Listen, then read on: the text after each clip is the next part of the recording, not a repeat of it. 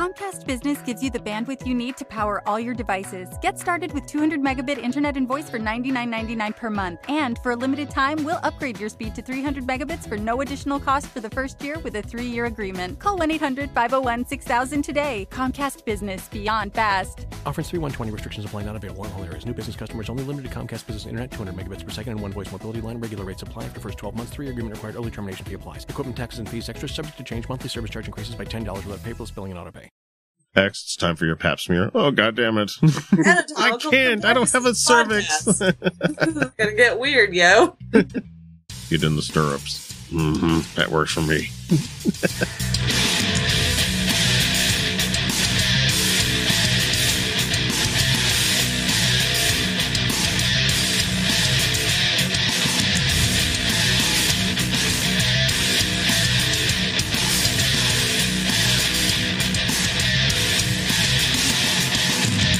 everybody, this is the Utah Outcast. We are a very much uncensored and unabashedly atheist show coming at you from the great and spacious state of Utah via podcast and YouTube. We strive to bring you some entertaining news that you missed, some fun with real audio, and oh, so much more each week. For each topic we find funny, infuriating, or just plain newsworthy, we make sure to consume each with as much skepticism and as much irreverence as legally allowed. The panel for this week's show consists of that debonair and suave movie critic, Kyle Steenblick, That's me. Hi. and Felicia will get her introduction too, but she's not here to enjoy it just yet. And to the left is the, the always prepared to lob blueberries, the amazing and irascible Felicia Entwistle. She'll be here soon. Uh, our special guest is someone that I'm excited to have on the show this week. She's the chapter head for the Satanic Temple here in Utah. Uh, someone who made a dream of mine come true by simply existing and doing the work that she does. The one and the only Chalice Blythe. Hello. And there are those who call me Chris, but for the internet's sake, as well as well as my own hatred of sibilants, uh, I am X, and I'm here for my weekly hosting duties. Uh, before we get started in earnest, I wanted to give a quick nod to all the heavy-hitting people who keep this boat afloat, and, or as you know them, our sustaining patrons: uh, Robert Jones, Dan Ellis, and Lewis Cruz. Uh, if there was a Mr. Howell to this SS Minnow, it would be Danny Lopez, who could have seriously pole vaulted himself off of the island via, via, uh, via the Mariana Trench. That's see, dick jokes. Uh, these four named and awesome people deign to contribute to the show's production each week by giving us money via Patreon.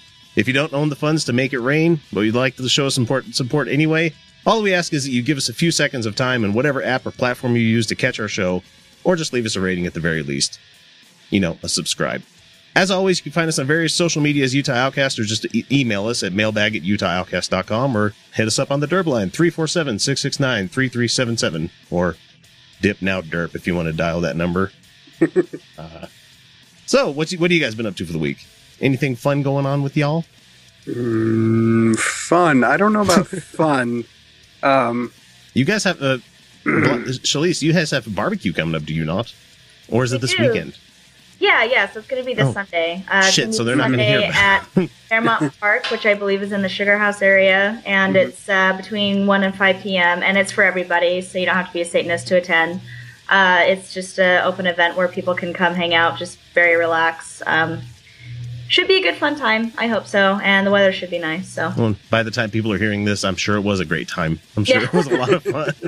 we'll have had so much fun without you guys. you guys fucking missed it.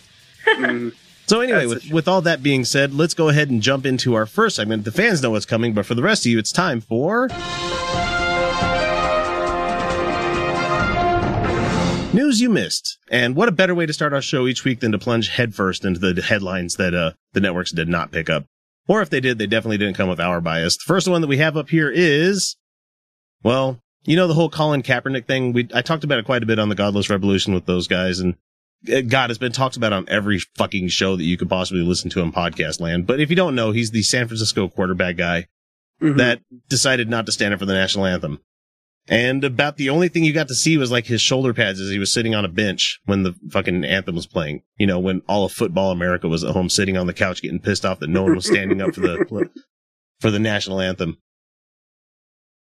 Well, apparently, Bryan Fischer, one of the guys we love to talk about on the show quite often, he uh he says that Colin Kaepernick is breaking the law Well, yeah, no, not by not standing for the national anthem. Mm, yeah. Hmm. So, yeah, Bryan Fischer claims that there is no question that Kaepernick is violating federal law by kneeling or sitting rather than standing or placing his hand over his heart while the national anthem is played. Uh, and he Not- says the evidence yeah. for this is the U.S. code. I didn't realize we had a U.S. code. No. Anyway, it says, uh, has no, which has no legal authority, but section 301 says that when the anthem is being played, civilians should face the flag and stand at attention with their right hand over their heart. Bryan, should. That's the operative word there, douchebag. It's just a recommendation. I mean, the First Amendment, Yeah. which has which has legal authority, says that you don't have to follow that recommendation. But it's not as if Bryan Fischer actually would give a shit about that kind of thing. Who's going to let the Ah. details get in the way? Those details. Those just Oh, God, they're so silly little things. yeah. Yeah. So I just I just find it funny. And uh, if if you want to go check out on Twitter, Andrew Seidel had a uh, quite a back and forth with him on this kind of thing. He's like, and Bryan Fischer's like, well, the military has to stand at attention, and, and I was like. No, they have to follow the Unified Code of Military Justice. That's a completely different fucking rule book than the, the normal people have to follow. Yeah. no, that that's completely different. Not even close to the same thing. Yeah, I I mean, we've had many, many rulings already about the uh, the whole having to stand for the pledge and stand for the national anthem, and everything. It's a First Amendment right that you don't have to, hmm and it's gone to Supreme Court. So, fuck you, Bryan Fischer. so the next one that we have up here, we have Ohio School District. Uh, their new CEO finally cuts creationism and intelligent design from the science curriculum. Finally. Yeah, good. Yeah, I was, I, I, as I posted this article, I'm like, uh, wasn't this? Shouldn't this have been done already? Shouldn't have this been a foregone conclusion? I mean, I, th- I thought we went through this already in this in this nation. Yeah, I, th- I thought so too.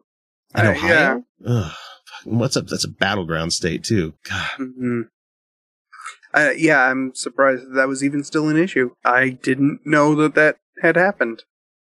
So yeah, you uh, you see news stories all the time about uh, you know these uh, these school boards. They're um, hmm when it comes to just determining the curriculum they want taught for their students, and so it always comes up the creationism. And you see a lot of you see a lot of teachers, especially in the science field, who are just like, you know, this is not this is not scientifically valid, and we don't want to be teaching this in the schools. But obviously, their quote unquote compromise is to teach both. So but you- we got to teach the com- to teach the controversy. Teach the controversy. Yeah, so, I mean, I remember obviously having gone to school in Utah. I, uh, I remember that being the case. Being uh, in science class is um, uh, y- you're taught both. So you have the heavy-handed evolutionary, the um, you know, the you know, you, you hear the Big Bang theory, everything like that, and then kind of as a afterthought, it's and then there's this other thing. well, feel Uh-huh. happy because that's exactly what they taught when I was in Louisiana and Arkansas and stuff too. That I pretty much got the Yeah. same thing. yeah. So I mean, obviously, obviously, I don't feel that the uh, the um, uh, intelligent design has any. Ha- I don't feel that the intelligent design uh, argument should be presented in schools, but at the same time, as long as you're presenting both, I guess. yeah. I, would I, s- think I- you should you should give as much credence as there are percentage of people that think that is the the truth in the world. You know, creationism. How many people really believe this? Oh, a small amount of people that actually have no evidence for the shit. You know. Well, it, it really helps that the teacher that I had at the time, obviously, she did not believe in the creation, the, like the the creation Um, so the way in which it was presented was all of all of everything we learned was was completely in line with what we understand in the science community, and Yeah. then it was just like a. And then there's this other theory that's out there. This is what it is, and there you go. I, so I, I think a lot of the attitude, um, you know, with the the people who are teaching it, has a lot to do with it as well. Yeah, when you get really science minded teachers, it's really great because they do just gloss over it, and I, I really enjoy that. Yeah, they just say this is the other thing that's out there. You guys obviously know what I'm talking about, so there you go. yeah, because your Yeah. parents teach this shit all the time. There is. I don't know. I think it could it could have some merit uh if it's presented in, you know, with the here's a bad idea. Yeah. You know, here's here's why this is not exactly good science or science at all. Here's So an the- example of an idea that's crappy. the specific headline uh there was a writer for the daily beast that said a current curriculum map um recommends teachers in this public school district show a creationist video. Oh, And the creationist video was called Cambrian Fossils and the Creation of Species as a 10th grade science education. This video claims that the Cambrian explosion totally invalidates the theory of evolution. mm, This is a new one to me. I might want to research this. I've never one, heard but- that. Yeah. yeah. But for people that are not in the know, the Cambrian explosion was a time period nearly 550 million years ago, where over the next tens of millions of years, the number of species on Earth experienced a relatively rapid expansion by evolutionary standards. Christian creationists regularly point to this explosion of life as evidence for creation by God and against evolution. So, like, there was other life already happening on this planet before the Cambrian time, and then all of a sudden Cambrian happens, then it's just when God went lightning bolt, fucking, let's make this shit. Let- Let's make me some, like, bird fishes. Yeah. But doesn't couldn't- that invalidate the whole in seven days God created everything? So then you have so why Well, would he That's when you get it into the what, intelligent, when you get into the shitty intelligent design arguments where they're like, oh, well, but they don't mean literally seven days. They mean Yeah. seven of God's days. And so, Yeah, that's uh-huh. that's when you that's when you get into the hardcore apologetics where it's oh well you know God didn't use the Julian calendar yeah, nobody did during that time, God you didn't fuckers. know what daylight savings time was, so it's totally valid. You know, Yeah. it, it still fucks me up that like we still have September as the ninth month. That pisses me the fuck off. I don't know why. It's just, and October is the tenth month. It's like no, that's no. You're just teaching kids wrong. should be like non. What would it be? That's what uh November should is should be the ninth month. yeah should December should be the tenth month. And forgive me, I don't know what eleven is in, in Greek letters in Greek words. I don't know. Elevensies Eleven Z's. Love me. Ooh, I'm gonna get me some food. No. elevensies tober and second breakfast ween. So the CEO for the district put a stop to the anti-science nonst- nonsense. Well, thankfully, yay. uh, the memo says that beginning this 2016-2017 school year, any reference to intelligent design creationism or any like concepts are eliminated from the science curriculum. Hooray! And uh, he writes that the discussions, activities, videos, and articles that may have referenced or what he characterized as objectionable concepts have been replaced with state science standards. That's that common Yay. core stuff getting in the way. no we can't have standards No, we can't possibly let a kid move from one state to another and, you know, be able to pick up where the fuck he left off in the last class, you know. No, we can't have that. I moved Hey, a lot that's, as a kid. hey man, that's that's intruding on states' rights. Come on, you know better, X. That's states' rights shit. Oh, that bugs the fuck out of me. Like, no, do, do you enjoy being a member of this giant fucking commonwealth of, of like states? Do you not enjoy that? No, I don't enjoy that. Well, you mm. can just fuck the, ri- you can just fuck off. That's what you should do. And apparently Mexico is talking about, you know, invalidating the, the, the treaty that gave California and Texas to us. I didn't bring up that Good news luck. article, but they're trying to say if Trump becomes president, they're going to essentially spark the Mexican American War all over again. Yay I like the taco trucks Taco idea. trucks on every corner. Yeah. oh, I'm here, for that. Give me, yeah, give me taco trucks. here's a shocker. Joseph Smith, you know, the founder of the Mormon church, for those that didn't fucking know, if you're listening to us in Utah, you know who Joe Smith is. Uh, he had a second seer stone. and this article is like, here's what we know about it. it was a rock Yeah, it was a rock. No, it was my iPhone. Don't you know? Yeah, he put it Oh, in the yeah, hat so that he could see the screen better. that's the only way he could get reception Like he didn't have a thing where you swipe Yeah. up and then like move it over so you can actually see the make the brightness better. I mean, that's Oh. no no he had to put it in the hat like you're Oh, so it's like one of those, like one of those flip phones. yeah it's an old StarTAC phone. Oh, sorry. I'm Or- old. Or if you're outside, you have to go find a shady spot and like cover it with your hands to try to see the number. so now they're saying that it's not only that topazish kind of, you know, um, what the what the hell would that be? What kind of stone was that? It was like a brown. Um, I don't know. I don't know. It was. It would look like a piece of petrified stone that had been like worn down and smoothed over. hmm Uh, so there was a Palmyra resident by the name of Pomeroy Tucker. Not Pomeranian Tucker, who uh, worked on the publication of the Book of Mormon. You know, all those hands making the work very much lighter, I guess. Uh, remembered that Joseph Smith Seer Stone had a whitish, glassy appearance, though opaque, resembling quartz.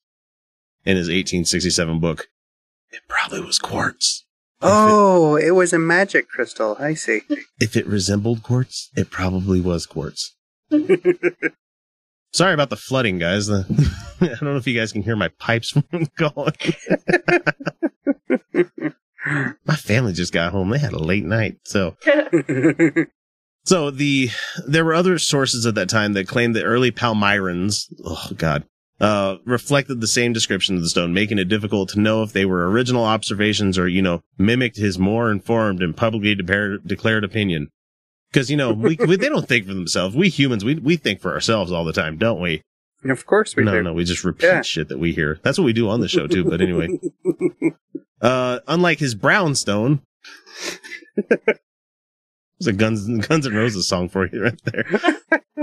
Uh, Joseph Smith did not give away his white stone. In fact, the Nauvoo apostles remember him showing them his seer stone. I bet they did.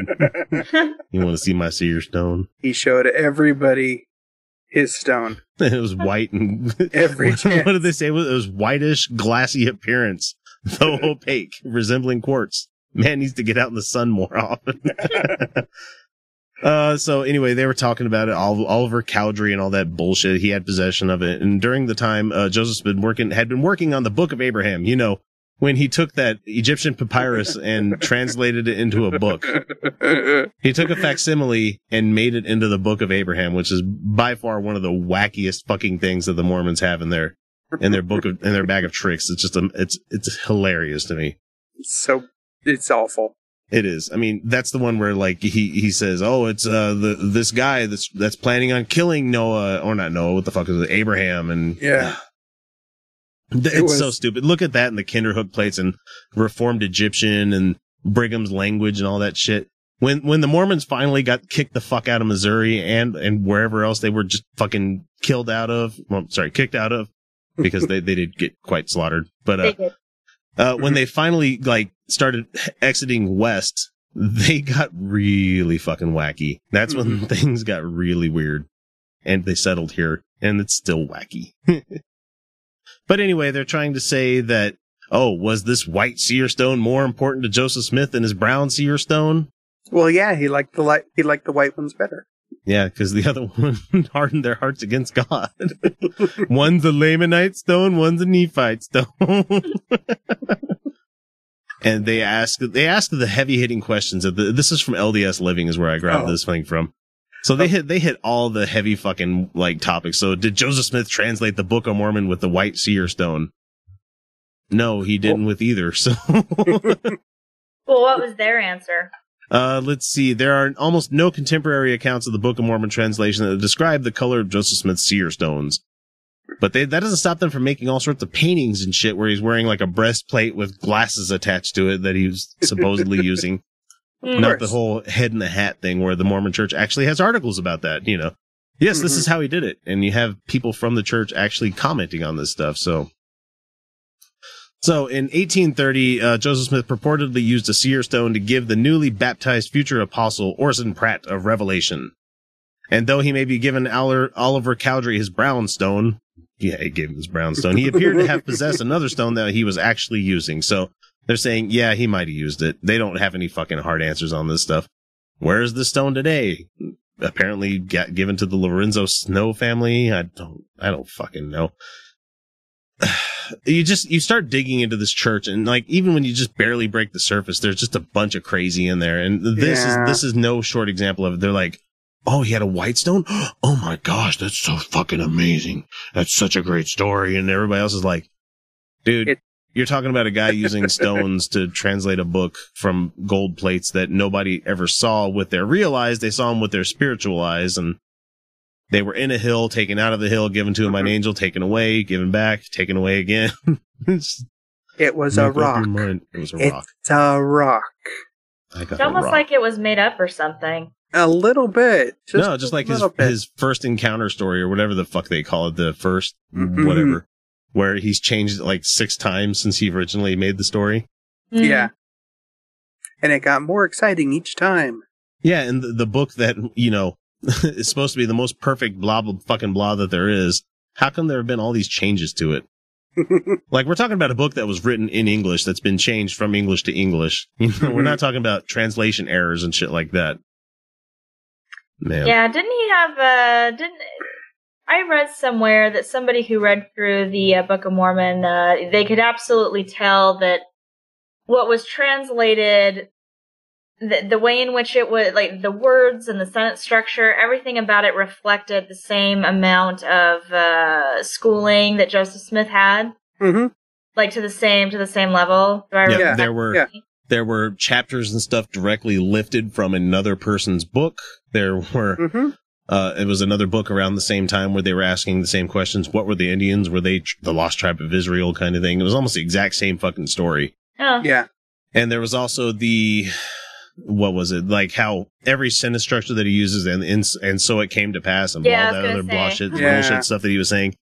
That came from like direct from the King James Bible. Like we, we- there's Mhm. there's translation errors that made it from King James into the Book of Mormon. And he- there he's like, "Oh no, he didn't use any of that to make the, make this book. No, he took shit boilerplate and just changed names. That's all he did." Yeah. The reason it sounds so familiar is because it's the same story with different people. Mhm. So, uh, John Kasich, that fucking dickhole. Oh, Jesus. Okay. So he was apparently, you know, the best possible candidate for the GOP. no, really not. But he's the Ohio governor and the former, former presidential candidate, uh, was in New Hampshire recently to endorse fellow Republican Chris Sununu for governor. Sununu. He's still around. I didn't, I I can't love believe that shit. Yeah, I know. Man. Uh, so during a tour of downtown Exeter, Kasich entered a bookstore and saw a Harry Potter book. Dear Penthouse. no, and shared his irrational thoughts about Daniel Radcliffe, the openly non-religious actor who played Potter in the movies, as, as if none, nobody from our generation and the ones after us fucking know who Daniel Radcliffe is. Who? Yeah, Swiss Army Man. Oh yeah. I need to see that still. uh, anyway, he's this is what he has for a quote here. You know that Daniel Radcliffe has declared himself an athe- atheist? I'm serious. What a weird thing. Why would a guy who has all that success just, I mean, what the hell is wrong with him? Hmm, it's not like he worked for it or anything.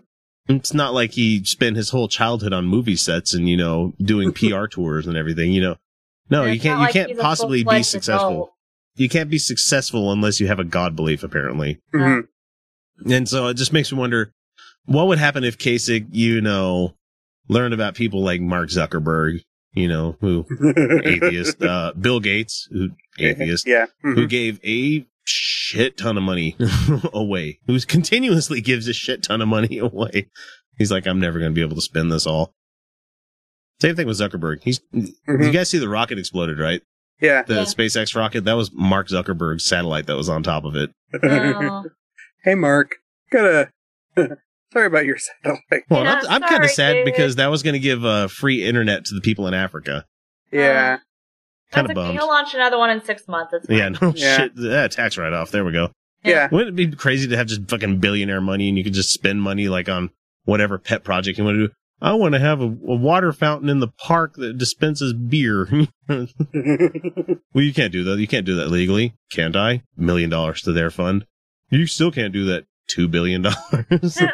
Everybody's got a price. it's okay. We'll put a we'll put a sign up. Warning: Drinking fountain may contain alcohol. but seriously, he says, "What a weird thing." Like, I'm I'm sure Kasich has been around atheists before, and it's successful people. I'm sure that he's been around successful atheists and even you know non-successful ones. It's like Mhm. all why why does us not having a belief in something make us weird? I I don't understand that. I I It's probably the same reason when I read these people's like holy books and I'm like, they seriously believe this shit? This, no, no, you can't possibly think that this is like real. You can't, there's just no way. You can't do that. so And then they have the same weird. reaction to you. Yeah. Yeah. yeah. but at least mine's based in real world beliefs. You know, it's like, uh, how many people have been dead for like three days and came back? Especially in the Middle East when you weren't putting them on, on ice or anything. And Yeah. That was the whole prestige thing. I'm, I'm convinced of that one. He had a twin. That's what it was. or a Nah. cloning machine made by Tesla. no, it was it was it was Wolverine. Oh, yeah. Healing Yeah. factor. Yeah. That's that's Man. really all it was. Uh, let's see. The next one that we have here is a, uh, this is our last one actually. There's a preacher by, Christian preacher by the name of Marcus Rogers who recently was begging fans for like almost half a million dollars. You know, please, please donate to my charity. And he's raised like, um, over three, $30,000 because of this. He has like a Kickstarter, not a Kickstarter, because you actually have to have a product. You can't just sell them bullshit. Um, well, I mean, you can, but you actually have to have a real product that you're planning on building. Yeah. But anyway, he asked a whole bunch of people for like half a million dollars because it would help him somehow spread the uh, the word of Jesus to the land. Anyway, so he's also a staff sergeant in Fort Campbell. That's in Kentucky for you people out there.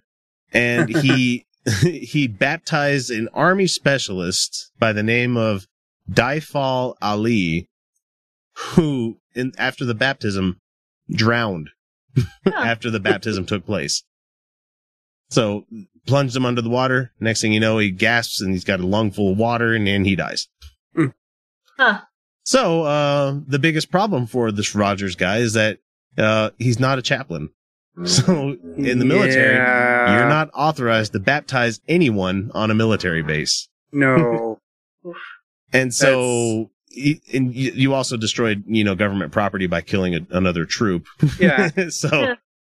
He didn't take proper precautions and he could be in a lot of fucking trouble. So, so who comes out of the woodwork that we haven't heard of, heard from in a long time? Oh no. The baseball cap wearing, neck bearded douche nozzle that Oh. is Josh Feuerstein, God damn it. who's encouraged his followers to harass the news station that reported on the story until they take it down. How dare you tell the truth? How dare you expose truth? Fuck you, fuck you, take it down. I'm gonna, you should go kill yourself. That's what, that's the kind of people these Christians are, I bet. How, do, how, do, how would a Christian harass? I mean, aren't they supposed to be like nice and upright and good and all that stuff? You know, What kind Uh, of you've been talking to? I don't know shit. I'm just saying they should, shouldn't they? Isn't there, Yeah. isn't their big thing the golden rule bullshit that they try to believe, you know, do unto others? No, Well, that's just it. Do unto Yeah. others. They're- they're definitely de- people like that are definitely out there, but it seems like Mhm. they're very. The the problem is is that you know the noisy ones are always the one that get the most atten- attention, and Mhm. the ones who just kind of do their thing in the background. Nobody nobody thinks they exist because they do exactly that. They just kind of do their own thing. and I love those kind because they keep to their own. Yeah. they don't try to change fucking legislation. They don't try to try to change rules. Yep, they're cool. They're cool, just like doing their own thing and let other people do their own thing, and it's it's great. So there are definitely those out there, but they're not the noisy ones, and that's the problem. hmm So they want him to take the story down because how dare they tarnish this guy's reputation? Uh, and this is Feuerstein's thing. He says, it's News Channel 5, okay? That's coming after this incredible young preacher for, of the gospel for baptizing and essentially in their story almost accusing him of murder. He kind Uh, of did murder him. I mean, yeah, it just- wasn't premeditated. I mean, it was manslaughter. Manslaughter. Yeah. Yeah. Now I'm telling you, he needs help. He needs your help because News Channel 5 needs to know they can't run this kind of ridiculous story and expect to get away with it. Uh, you dumped a dude in the water under without having the pro- the the the prior approval to do such a thing, and he died. And you're wondering why this guy's in trouble. Gee, I fucking won. No kidding. they told you don't do a thing, and you did a thing. How mad do you get as a parent, Kyle, when your kids don't do a thing and they do it anyway? Oh, I've I've just I've just given up You've at this point. Oh, oh Just- no. You're gonna do the thing anyway, so you just do the thing, and we'll clean it up after, and just So I mean, he wasn't supposed to baptize anyone in in in that particular location, uh, and so that just complicates their Christian persecution complex. The station hasn't taken the story down yet, so yay. Uh, good good for them not caving into this faith based bully. Um, anyway, I, I still wonder where Josh's like twenty thousand dollar Red One camera that he bought is. I I bring that up every time I think about the guy because he he had a begging campaign where he, he was e begging for for this camera to be used, and he even raised like 20 grand for it. Never got the camera, but showed up like the next week with like a new like Cartier watch on and all this other stuff. And it's like, mm-hmm. mm-hmm. Don't And he's still give- shooting his shit on an iPhone. and, st- and still vertically. Yeah, no shit. He still hasn't learned how to turn his shit to the side, you know? Douche. That's his that's his biggest crime right now. yeah, he really should be flayed for such a thing. In this day and age, you don't do that. You just don't fucking do it. So anyway, that takes us to our first break. We're going to be back with the geekery in a few seconds, uh, where we're going to talk about, uh, one of, uh, favorite comic books. And, uh, I kind of ran this through with her last night and, uh, it's going to be fun. You guys are going to enjoy it. Check back with us in a second. We'll be right back. This is Utah Outcast. Hi, this is Dan. Ryan and Matt with the Godless Revolution podcast. We've had a lot of great guests on this show. Such as Russell Glasser, Dan Arel, Brian Fields, David Silverman, Doug Mesner, aka Lucien Greaves, and Joey Kirkman, whom we love a lot. We've also had a lot of really cool local guests. And we're a podcast that likes to fight for the separation of church and state and against anti skepticism of all kinds. You should give us a listen because if you don't, you're going to be really sad. Make your ears happy. Listen to the Godless Revolution podcast. Okay, so we're back, and uh, this is the geekery, like I was saying before the commercial break. Uh, and considering our guest tonight, Chalice Blythe, is a huge fan of Alan Moore and The Watchmen, because I can see a uh, Doctor Manhattan over your shoulder there. Yay! And and and Oh, you got one too. Oh. I was about to just say that I have a friend that just barely got one of those too, and I'm like, that that's a cool tattoo. And some love people are it. like, I have no idea what that means. I'm like, you've never read one of the best comics ever made. they wait. They got the tattoo, but they don't know what it means. No, the guy did, but other people were Yeah. commenting on it. Oh. And I'm like, okay, I sweet, was you got a hydrogen tat, hyd- hydrogen tattoo. Yep. And I'm like, you should have got a deuterium one or tritium one. Shut up, science nerd. shut up! It's symbolic on different levels. I know. I just I like the idea of having extra protons in, or no, is it extra neutron? I don't know. Electrons.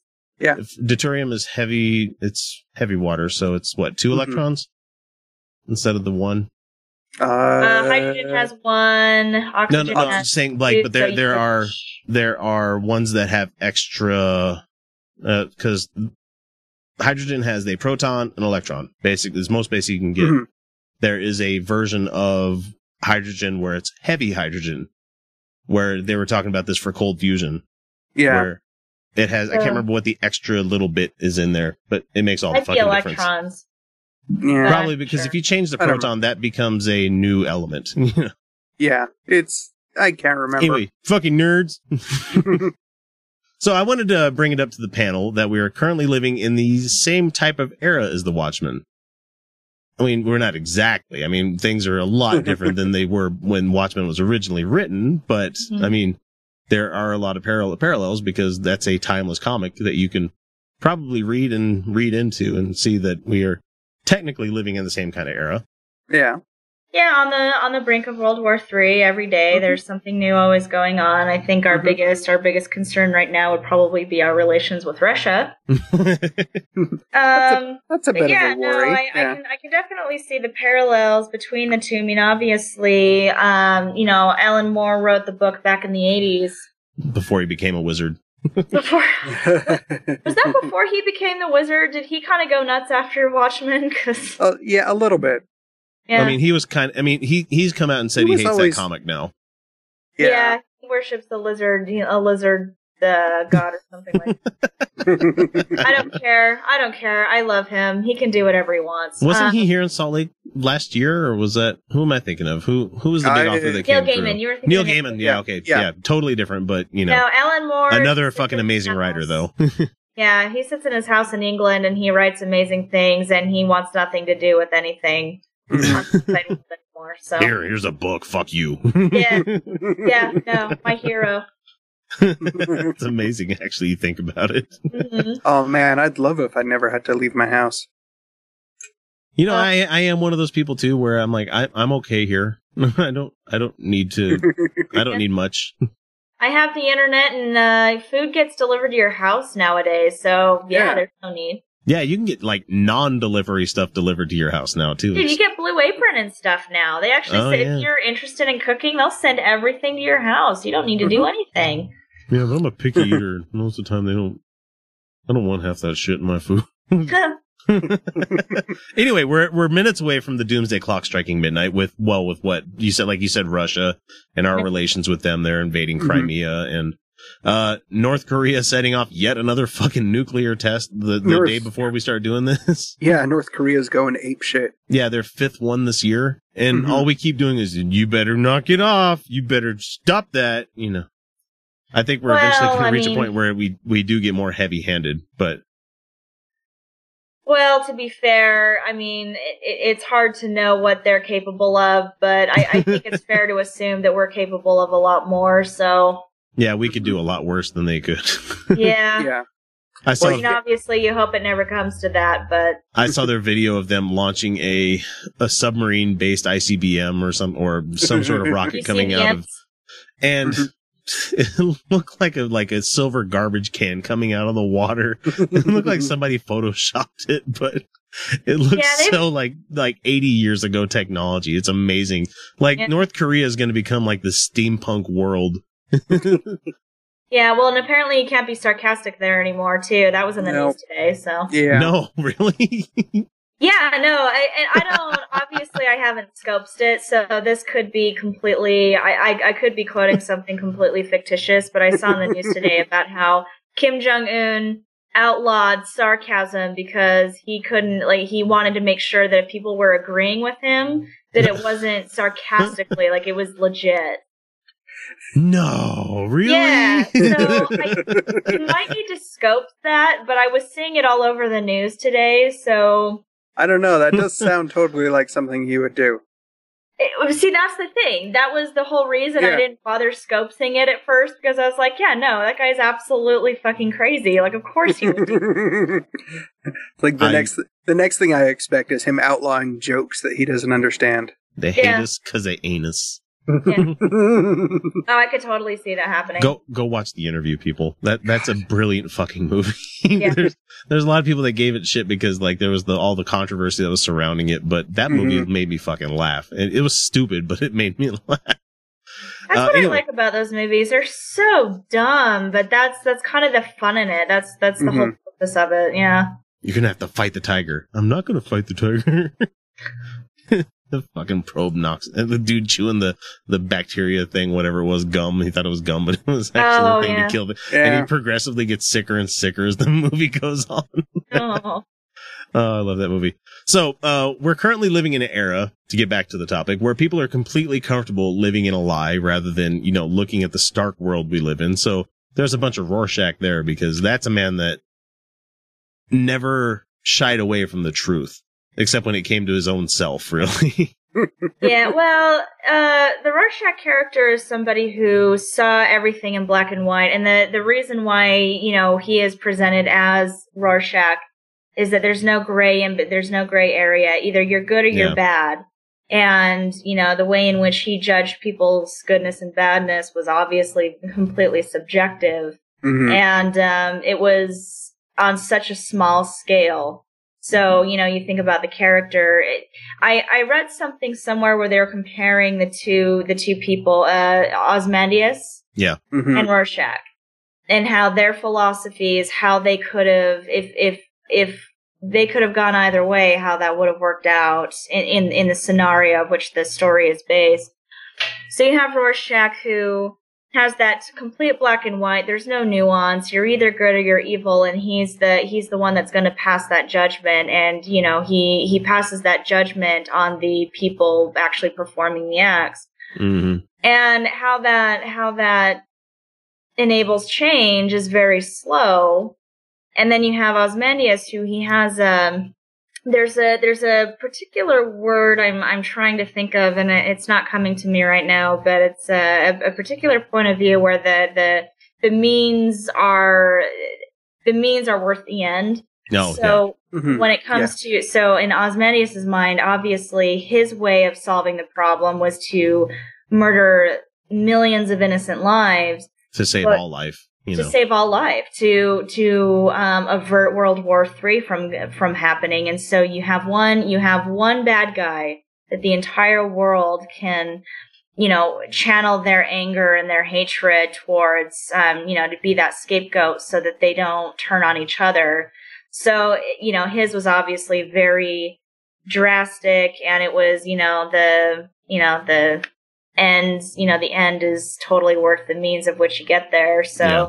Well, I'm Uh, just I'm glad in the the movie they decided not to go with the giant like uh the giant a squid. psychic squid. yeah, well, Yeah. somebody, being somebody who loves the graphic novel, when I saw the movie, uh, yeah, obviously everyone noticed and Mhm. everyone was angry about it. I actually I wasn't really angry. I liked it. I thought it made a lot of sense because I I'm a Mhm. defender of the movie because there's a lot Yeah. of people.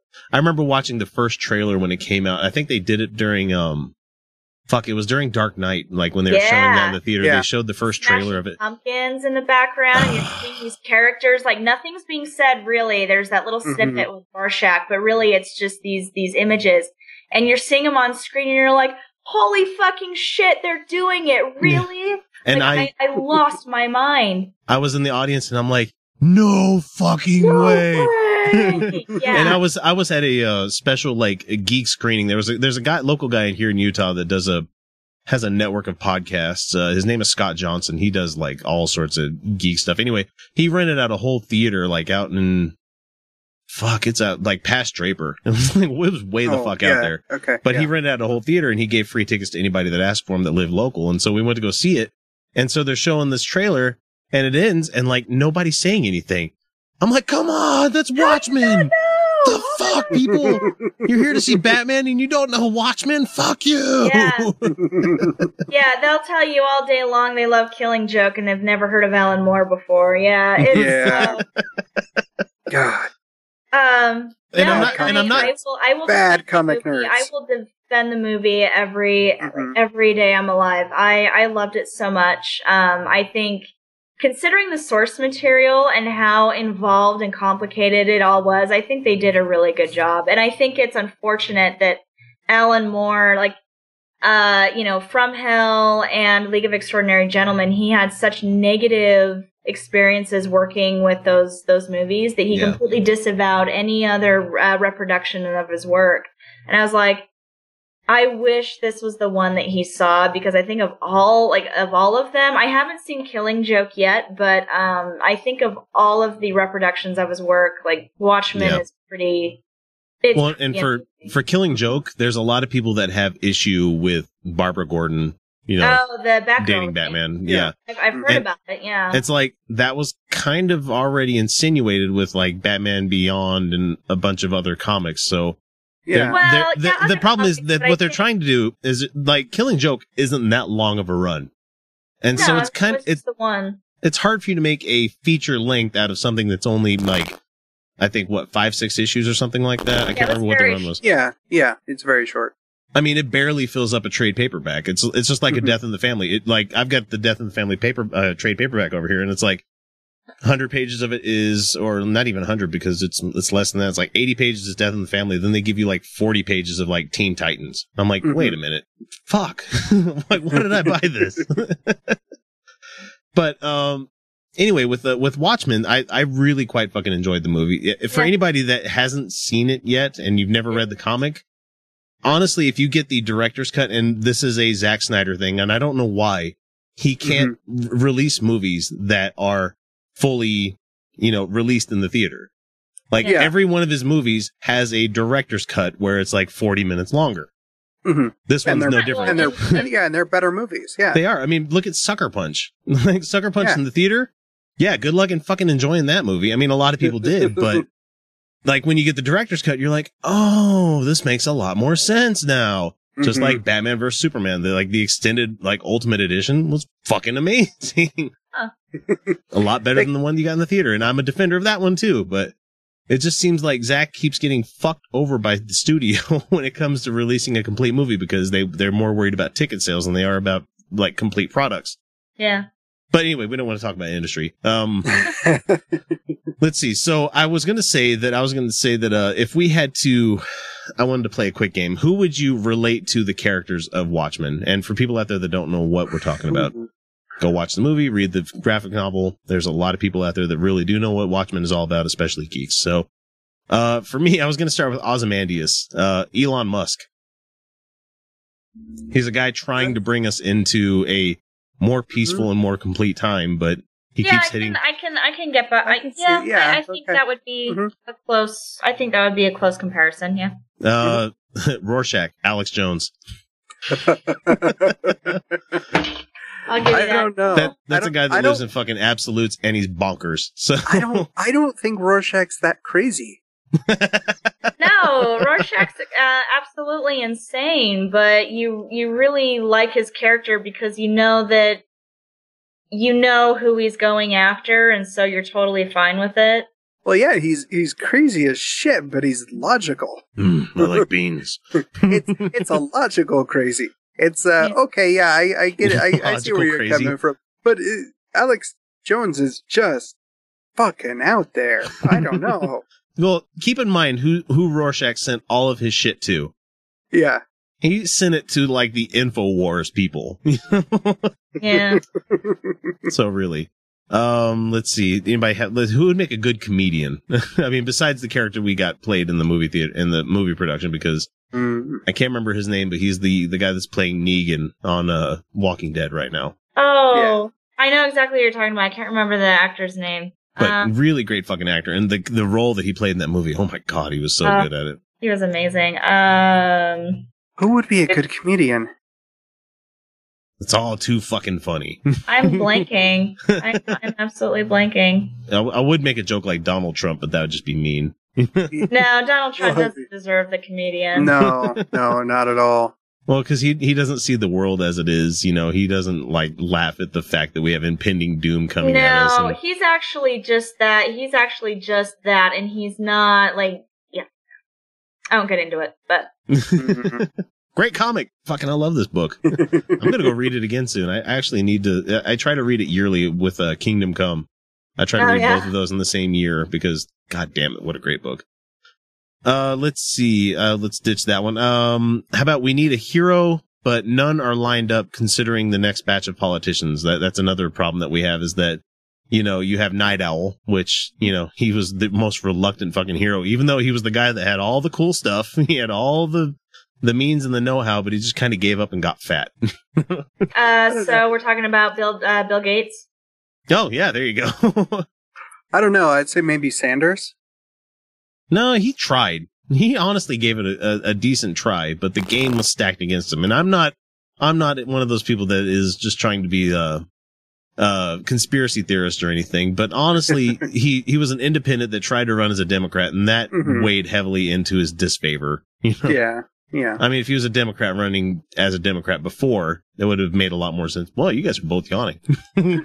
It's been a long fucking day, huh?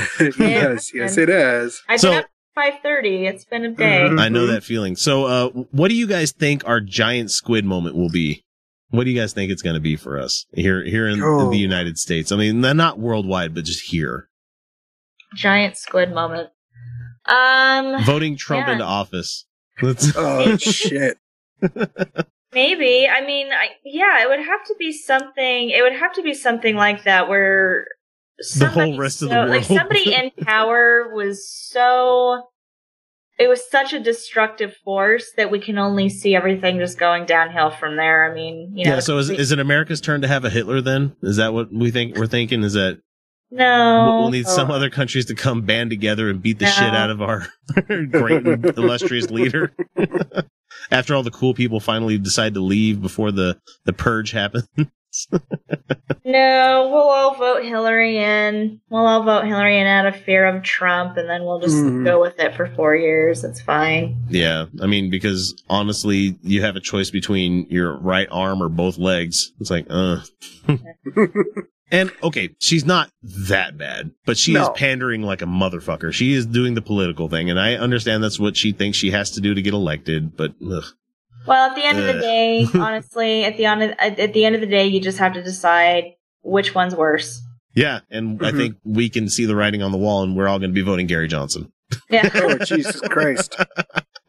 Who doesn't know what the fuck Aleppo was? Oh God. What is that exactly, dude? What? You're running for president and you don't know it's a bad it's a bad sign when the person interviewing you has to say you're kidding, right? Well, to be fair, a lot of the people who were sharing uh, sharing those photos of that that the kid during that attack, I mean, they were they Mhm. were mostly the ones who had to Google that term when that story came out. So Oh, Yeah. and speaking of which, I saw that there is a documentary coming up on Netflix called The White Helmets that Mhm. people should check out because it's a it's about the first responders in Syria oh when wow, when bombings and shit happen. They're called white helmets because they wear like white crash helmets because concrete and Mhm. shit. Right. so Oh, I watched the trailer yeah. for it and I'm like, oh my god, I don't know if I'll be able to watch this. I mean, I feel like we should, as as you know, citizens of this earth, realize what the fuck is going on over there. But absolutely. That's so anyway, um, you guys, what do you guys think it'll take for the world to, for us to snap out of it and learn how to fuck to get along with other people? Huh. How about Well- ridding the world uh, of religion? That'll work. I was I was gonna say That'd be a I, good I, step. I think it, Well, it's it's Not gonna religion. it's gonna be at the point where we think Trump's gonna win and all the taco trucks leave. When all the taco trucks return to Mexico, we'll realize things have have we fucked up. I don't want the taco trucks to leave. Like street tacos are the best, man. No, come back. no, please, no. I need some linguiça. No. okay, that's en- that's enough for the geekery. Hopefully, you guys enjoyed that that fun little segment. Uh, we could go on and on and on, but you know, we're gonna go ahead and jump into fun with real audio. And I don't know if Felicia's making it. I haven't heard word from her yet. So oh, I can't. I haven't either. So Maybe anyway. it, maybe it was just that good. It was that good. What are you talking about? anyway, this is Utah Cast. We'll be right back. Hi, this is Trav Mamone, host of the By Any Means podcast. Join me every week as I interview bloggers, podcasters, writers, and activists about the intersections of atheism, humanism, racial justice, feminism, LGBTQ rights, and other social issues. You can subscribe to the podcast through iTunes, Spreaker, and Stitcher, and you can read my blog at freethoughtblogs.com slash by any means. And remember, that's by spelled B-I. Come take a listen to the musings of a queer humanist because, hey, aren't we all a little bi curious? Okay, so we're back from our break, and this is fun with real audio. You know, you guys love this segment. I love doing this segment because I, except the fact that I have to listen to these clips at least four times before I share them with you. And So it's not really that much fun. no, it's not. I mean, it's fun because like We should we should rename this pain pain with real audio. pain, pain- therapy. Pain painful real audio. Yeah, pain therapy. There we go. Something. I don't know. I've already got the t-shirts printed. No, I'm just kidding. I really don't. I don't. Don't ask. I'm never going to fucking make a t-shirt like that. So it's fun with real audio. The first guy that we have up here, we have uh, David Barton. And some of you might be wondering who this David Barton guy is. He's the guy that thinks that, you know, the first, uh, all of the, not the first amendment, shit, the Constitution, Bill of Rights and all that stuff was divinely inspired. He's the kind of guy that believes that Jesus handed down the Constitution of the United States to the founding fathers kind of thing. and you know, Noah was a founding father kind of, oh man. so anyway, there's been a big, uh, what to do about the fact that he claims, claims to be this like, uh, historian and he claims to be this, you know, i- he knows all of this stuff about history. That's a historian. Fucking Oh, way to repeat yeah. yourself there, X. Uh, but nobody can find his PhD. You know, he claims to be a doctor now. Like he went on Glenn Beck and said that, yeah, I'm, I, you have your doctorate now. He's like, yeah, I'm a doctor. Yeah, I'm a doctor. And so, you know, us liberals, we just love to rip people apart for saying that they're doctors and stuff. So I've got quite a bit to say about this guy, but I'm going to let him speak his words first. Here we go. Something I've noticed about progressives and liberals is how careless they are in throwing false claims around. For example, I was recently on a Not national Christians. television network where I was introduced as having a doctorate, and progressive instantly ran stories claiming that I don't have a doctorate. That false claim is amusing on so many levels. First, things like health information and tax information and college educational information are fully protected by privacy laws. So they don't know whether I have a Nope. doctorate or not. And I've always chosen not to talk about it. Second, just for the record, I do have an earned doctorate. There Earned. it is. And Earned. third, not only do I have an earned doctorate, I also have two honorary doctors of letters from other colleges. And according to West Virginia University, the Doctor of Letters degree is reserved only for individuals who have the highest level of knowledge in their chosen subject matter. Hmm. So for all of you critics, sorry to pop your balloon, but I do have an earned doctorate. From So where? yeah, Yeah. I, I've actually got the, the article because he made the mistake of you know posting this video in HD, and he's got the he's got the documents behind him on the shelf, and he keeps pointing to him with this badly edited video that he does. so on his uh, video, he says that you know if you earned a PhD, you would know it, uh, because okay, you he says that he earned a PhD. That earned PhD that he has came from uh let's see where did it come from sorry it's not exactly exciting right now uh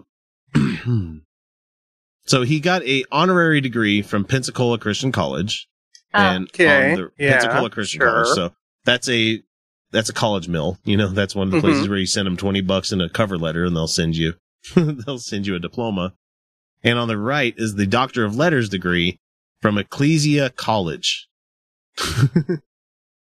Is that a Ecclesia real college? I, It- no, I don't think that's a thing. Must be a print shop somewhere where.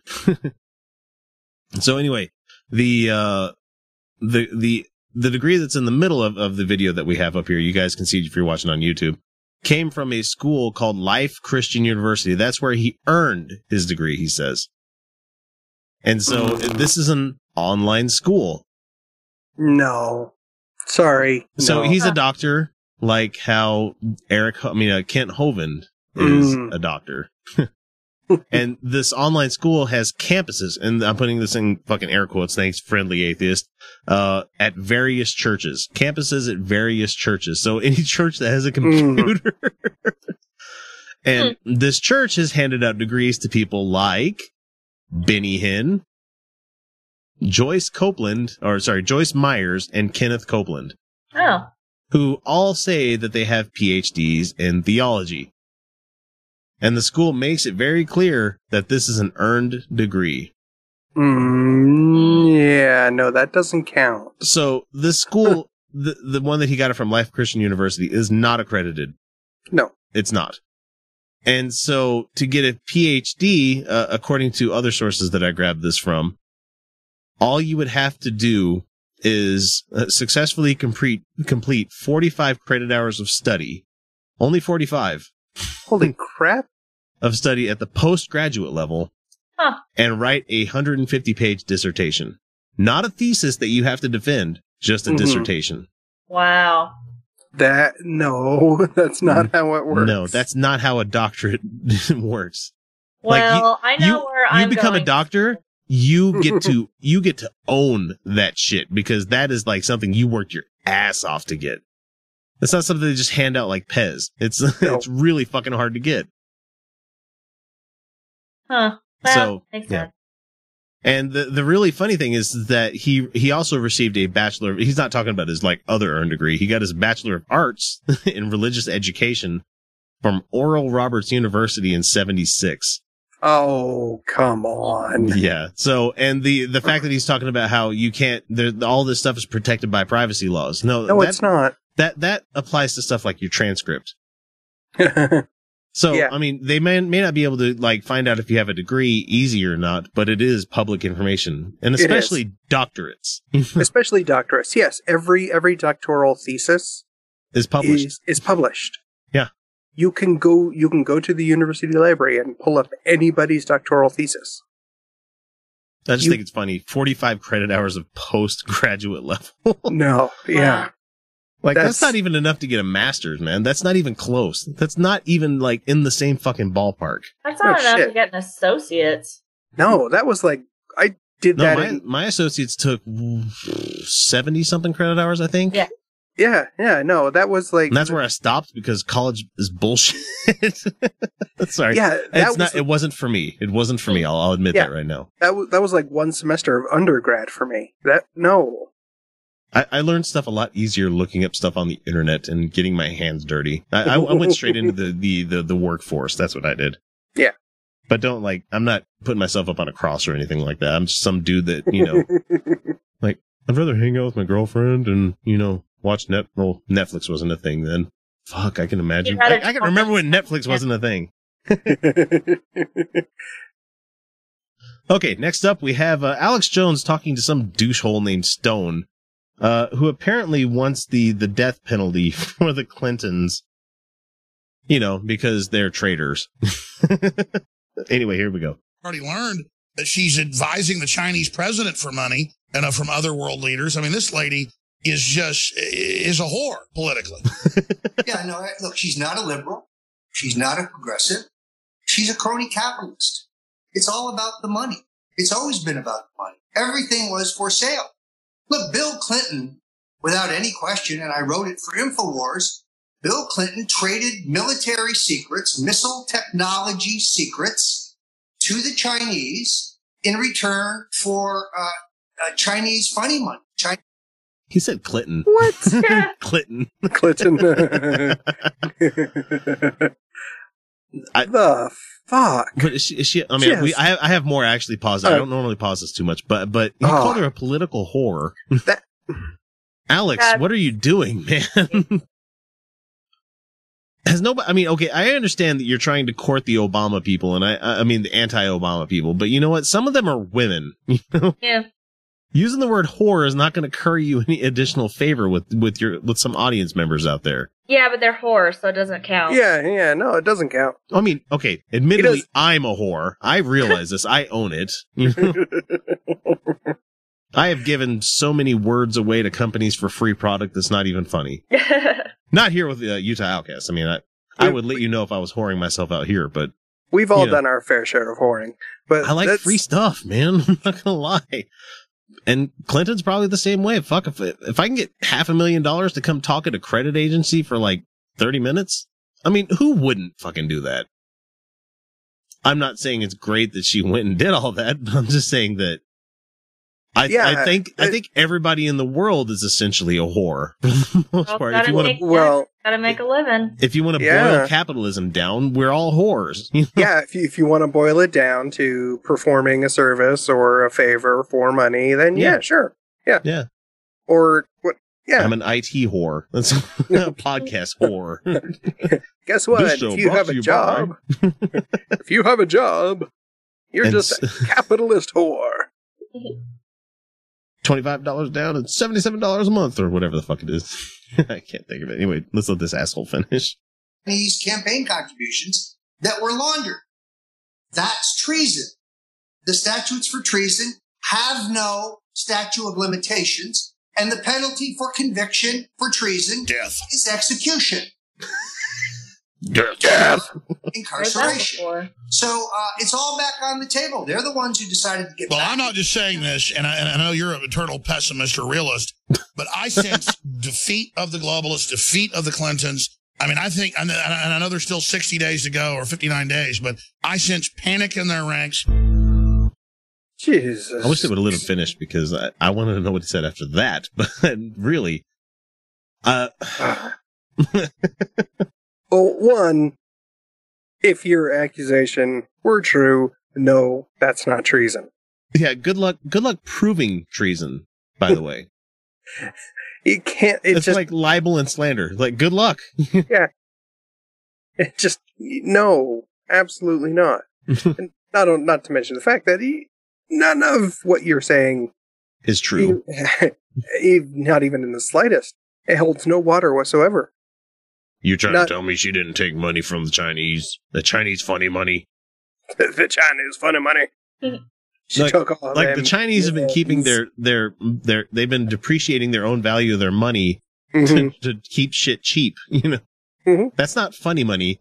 That's you know, if you get uh, like a couple of million yuan or whatever the fuck they use for their money, or renminbi, renminbi, I think is what it is. I don't know what that is. I I don't know what the Chinese currency is, but anyway, get a bunch of that, and you know, if you have some bonds and they fucking explode as soon as they finally decide to, you know, actually value their currency where it should be.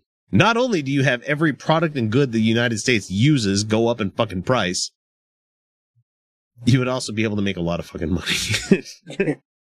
because China knows that they are the fucking, the, the production world, the production capital of the world. Yeah, it just why why why does he think why does he think the Chinese would give campaign funds to the Clintons? Well, and I just, It, are they are they any friendlier to the Chinese than every other politician? Yeah, I mean, like ever since like Nixon opened the doors, everybody's Yeah. been trying to play nice with China because there's a lot of fucking people over there. Yeah, there are. All right, so the next one that we have up for you guys is we have um, Ben Carson talking with Chris Wallace, and boy, Chris has a very direct line of questioning that he has for Mr. Carson. So here we go. Trump uh, has an, a Hispanic advisory council, but after his hardline speech on immigration this week, several members of that council quit. Here's one of them. It was not a Republican speech. It was not a compassionate speech. I was very disappointed, and uh, I, I, I'm not going to be part of that. Question: Do you, You know worry, what I would say? Do you worry that you're being used as a prop for black voters, and that supporting Donald Trump will end up hurting your credibility in the black community? Well, first, I'm impressed that he thinks he has any credibility at all. I think the, and I can't speak for him, but I think the black community went, man, get the fuck out of here. God damn it, Ben. you haven't been black in ages. like a neurosurgeon. Hmm. Running as a GOP nominee. What the fuck are you doing? you're not running for the, you're not running with the Southern swastika on the backseat of your car, you know. That's the rebel flag for you people that don't know what that means. The Dixie swastika. what the fuck does Chris Wallace think that he can just come out and ask something like this? oh, do you do you worry that you're being used as a prop? Uh, no, I don't think. Uh, what's a prop? I don't know. Do you guys want to hear what he No. says? I, Oh, uh, yeah. Well, kind of. I don't know. I'm kind of tired, so it's possible that playing playing. Ben Carson could. I was gonna say we might fall It's a asleep. long time ago. It's not about me. It's about our nation. But uh, I would suggest oh, that was an artful dodge right there. oh, it's not about me. It's about the nation. Uh, Chris, go back and look at the 1995 State of the Union address by Bill Clinton and see what he said. He said, illegal aliens are creating big problems for us, and we're going to put a lot more border patrol people on and secure our borders, and we're not going to have people able to work who come in illegally, and we're going to cut off their welfare benefits, and we're going to deport people in record numbers. You know, he says Vic is basically the same thing, but when he says it, wow, great standing ovation. This is a great president. And when Trump says it, it's hate speech. I don't care to, to fact check him on this because keep in mind that Clinton was the guy that fucking signed NAFTA, Yeah. which drove a lot more people to There- the north. you know? It's it's about uh why do they keep forgetting that context matters? And you're also talking Why? about 95. That's 21 years ago. Yeah. If you Yeah. looked at, you know, someone from World War II era and you looked at someone who is his uh, predecessor 21 years before that, you're talking like post World War One kind of fucking way of thinking. Mhm. So there's Yeah. been a lot of goddamn changes since Clinton was a president. Thank you very much. Ugh, ben Carson, god damn it, man. I don't know why anybody keeps talking to him. Honestly, Because it's, it's amusing. Um, I mean, shit, we used it. Comedic. I guess comedic. Uh, comedic relief. Yeah, yeah I, I believe you're correct there. Okay, so that does it with Fun with Real Audio. We are going to jump to our main topic, which is going to be an interview with Chalice Blythe, and we're going to finish off the show. Uh, Felicia is not going to make it. If she if she is, be like, no, you can't come on. No, I'm not going to adjust all this shit for 20 minutes. No, it's not going to happen. Anyway, this is Utah Outcast. We'll be right back. The Atheist Nomads are hosting a 12 hour streamathon from 1 p.m. to 1 a.m. Mountain on Saturday, September 24, 2016, to raise money for the Leukemia and Lymphoma Society's Light the Night Walk. Dustin is walking for his mom, who survived Hodgkin's lymphoma nearly 35 years ago, and Lauren is walking for her uncle, who was lost to leukemia and aunt to lymphoma. Both are walking as part of the Treasure Valley Coalition of Reason team. The funds raised will be going to help patients pay for the ridiculously expensive treatments. Go to atheistnomads.com slash live for more details and links to where you can donate. And yes, there will be a drinking game. Okay, so we're back, and uh, it is now time for our interview. And we've reached that point in the show where we have to cede the floor to our to our guests to tell us a bit about themselves. So, so Chalice, tell us a little bit about yourself.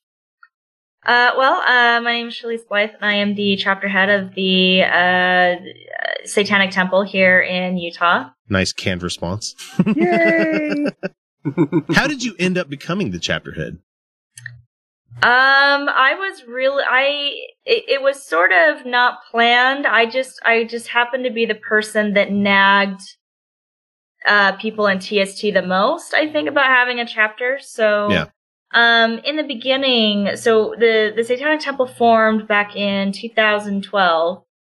And shortly after that, um, you know, obviously, that you know, you get Facebook started and you get people who follow along and all the stuff that they're doing. And somewhere around, somewhere in, uh, I think it was like 2000, uh, we're in 2016, aren't we? Um, so somewhere around like 2014 through 2015, um, they, they started this official Facebook, uh, online forum group. And it was a it was a place where uh, members, allies, people who were curious about us, they could you know join in uh, not only the discussion but hear the goings on of what was going on with different chapters or just you know. Do I dare say it's a safe space? no, no safe spaces. No, okay, not that type of safe space. Not not with the fucking kitties and you know uh, what is it, Lisa Frank art and stuff like that. Where no, no, it's not like that. I'm just saying it's a place where people are allowed to come, share their uh, thoughts and ideas, and have discussions and stuff without having to fear the retribution of people going, "Yeah, you fucking Satanist, you're going straight to hell." oh, those people definitely got in. oh, do they still get Oh, in? okay. Okay. okay, so never mind. Yeah, it definitely isn't then. yeah so uh yeah so obviously it was uh you know trial and error in the beginning but but anyway i mean and it's still very active it's still very strong but a lot of us um who are either chapter heads or just members or allies i mean that's where a lot of us met and that's uh, where we really formed that strong community and so through getting to know people through there and through um just being really active within it, um, I just really wanted to make sure that uh, TST knew that Utah deserved a chapter here. We have the community, we have the people that feel, feel very strongly about uh, what TST does, and um, I just didn't want us to get forgotten. Yeah. Um, and you know, we had a they had a moratorium on chapters for I think a little over a year um, because you know they were growing at such an exponential rate that um, it, it took them a minute to kind of catch up with all of that. So all of these chapters started popping up, um, but eventually they just said, you know what, we're going to put a pause on this for a little bit so that we can get our stuff together on our end. Yeah. And uh, you know, but we were in the interim for that. We were absolutely encouraged to kind of form our own like uh supportive communities. So people who really wanted chapters but obviously they weren't gonna you know get one anytime soon. But they they wanted to apply for them when that moratorium was lifted. So you know the the process of that was just meeting people online knowing pe- you know obviously knowing people within your own life who uh, were supporters or members and getting that community together getting that group together and saying okay like if we if we want a chapter here like what do we want to do? And um what are what are some of the causes that we want to take up? So um yeah and i uh so i just kept nagging. I kept nagging. I was i was constantly in people's ears. And then um in december or so of Last year. last year um i um i had a, a basically an interview which i didn't perceive as an interview at the time um i i got a call from Lucien Greaves and we just kind of discussed the um you know so i you know you I, I see that you're i see that you're constantly talking about utah needing a chapter you know why you know why why is that Why? yeah well i mean you know Come on, Lucien. yeah, and obviously it wasn't above him to know why, but you know, I think Well, he wants to hear it in your uh, your perspective. So yeah, somebody who actually lives here um, definitely wanted to get that perspective, and so we just, you know, we just had a conversation about, you know, you know, what's the community there like? You know, why, you know, why do you feel so strongly that, um, you know, we Just- need a chapter there? You should have just Um, went to Temple Square and like took a video of like, eh, eh, eh. this is the middle here, of downtown, and right next to it is a shopping mall owned by a religion. yeah. Yeah, so uh so anyway, um, so we had that conversation, and I again, I didn't really perceive it as an interview. I just I figured, well, he's asking the question, I'm answering it, and you know, hopefully, maybe when the moratorium is lifted, I can see about applying, and then in February, uh, I, I I got an email saying, "Hey, um, you've got your chapter there in Utah. You're the chapter head." And I was like, "Oh shit, what? Fuck. what does that mean? oh shit, really? No way. Yeah, 'cause that. I mean, that wasn't my. It wasn't my intent going in. I mean, I obviously wanted to." Bring a chapter here, but it wasn't my goal or my intent really to be the chapter head. yeah. Um, so it was definitely just a, a little bit of a shock, but I think I think I also kind of earned it with just my absolute Your tenacity. incessantness. Yeah. Just being like, hey, hey, hey guys, hey, hey, how? Yeah, don't forget about us here. Yeah, It's funny how Fine, that just works. give her, a, just give her a chapter, okay? Come on. Dude, just Make her management. That'll shut change her mind. like- oh fuck. Um, but yeah, so we've we've been a chapter. We we've uh, had our chapter since February of this year, so we're still So- fairly new. so that leads me to my next question: How the, uh, the the recent events have gone by? I mean, we we you guys have the picnic, and that's going to be not big picnic, the barbecue. That's Yeah. going to be happening as after we're recording. Yeah. When you guys are listening to this, it happened a couple days ago. But Yeah. as I'm recording, it's in it's tomorrow, or actually, I'm Sunday. Sorry, on Sunday. On you know. Sunday, yeah.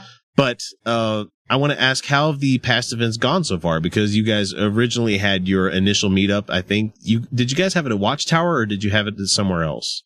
So our um so we've had a few meetups um and we've had uh, we had our big unbaptism event that was back in July on Pioneer Day. No. yeah. Um So we've had a few meetups. Uh, we we initially were going to do our big uh, public information meeting uh, Mhm. down at Watchtower, but we got so many RSVPs we had to change it because unfortunately, like we needed more space. Yeah, Corey can't handle not, that not many people. not unfortunately, because it was great. Like so many people showed up, but it unfortunately because I really wanted to host something at uh, Watchtower. They've been incredible. They're great people. They are great fucking people. Yeah, they are great fucking people. Local so- listen, local listeners, if you're not getting your coffee from Watchtower, if you're still going to Starbucks, shame on you. yeah. They're amazing. They're Cor- absolutely, I, and I even like the stuff. Like I love their boba tea. I think they do really good. So anyway, um, they're just Mm, they're really incredible. They've been really supportive of us. So I, I felt really bad that we had to change uh, location for that. But um, yeah, we've had some. We've had a few public information meetings for people to come and um, just kind of learn about what we're about. Um, and then we also had our big unbaptism event. Uh, which was back in July on Pioneer Day, and, And so tons of pictures. Tons of pictures. Oh, It was yeah. awesome. it was fun. It was so much fun. I it was it was it was an incredible experience and it, it really solidified for me why we're here. I mean just just what um you know the the unbaptism ritual itself and then having so every single person in the audience come up and participate afterwards Yeah. that it yeah it was very indicative to me that it is absolutely necessary that we're here because we we obviously there was something so um what that ritual just resonated with people so much that like none of like I, I don't know of those people that showed up if they were actually members or not of TST um probably some people who were just allies maybe some members but just that event alone it felt it you know it was it was so um sincere and um you know so intense for them that they wanted to participate with that so Now, to, to give people a quick heads up, to, to become a member of TST, what do you need to do? I mean, I, I, I believe I have signed up because you put yourself on the email roster and Yeah. yeah that's all you need that's pretty much it, email. isn't it? Yeah. Yeah, so you, if you uh, go to the satanic satanictemple.com, uh, there is a little tab that says join us. And really, it's, um, you know, it goes through just saying, you know, as if you're declaring yourself a member, you know, obviously, you know, you agree with the tenants and there, there's a few little caveats for, you know, how you represent yourself and, you know, not speaking on behalf of TST as an organization. Oh, yeah. That's a good one. Uh, but it, it's basically saying if if this is for you, if you consider yourself a member and these seven tenants, um, you know, you, you Speak to feel you, are yeah. deeply held Yeah. beliefs with you, you just submit your email and you're considered a member. You don't have to pay for it at all.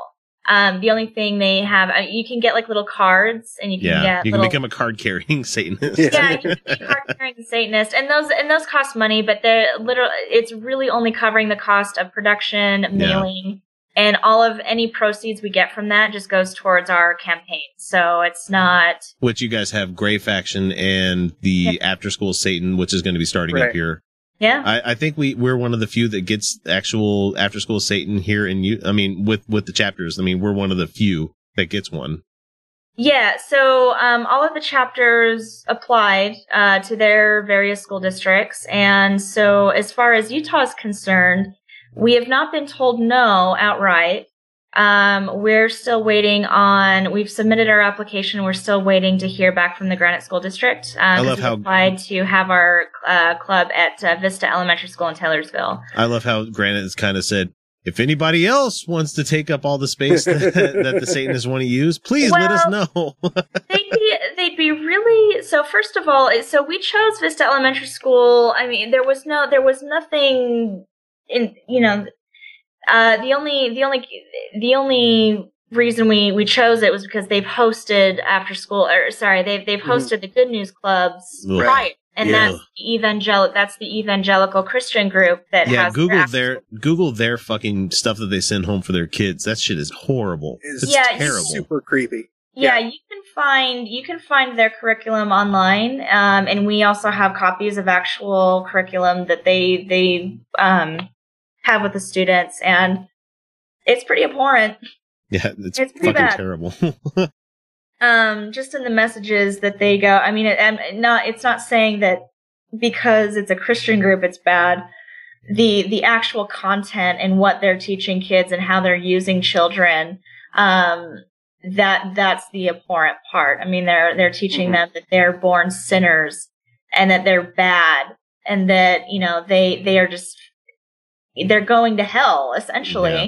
But the good news, so quote unquote, the, the good news part of the club is that if they they can be saved through Jesus Christ, um, to completely, you know, wipe away all of basically them being shitty people, being Washed shitty in the little children, of the Lamb. and you know and they use those kids to also um get other memberships so they kind of use so they get these kids who you know Evangelize full in, they totally kids, yeah. believe it Mhm. and they use other children to recruit more children so it, it's purely it, it it is a pure system of um, you know just evangelizing on these children um, on school property and it you know and it and it's legal it's perfectly legal for them to do that i mean they went to they went to the supreme court back in 2001 and won a case. they case won, yeah. because they didn't represent it as a freedom of religion argument they represented it as a freedom of speech argument and because of that that's how they That's won opened the door for you It guys to come in. Mhm. So- so obviously as satanists as uh, you know of the satanic temple we we obviously believe that there should be a separation of church and state yeah, absolutely. in in every in every single way but if you're going to open those doors if you are going to blur that line then you have to accept everybody. It's either everybody or nobody. So, you know, a lot of the campaigns that we have, I mean, the Baphomet statue is another clear cut case of separation of church and state.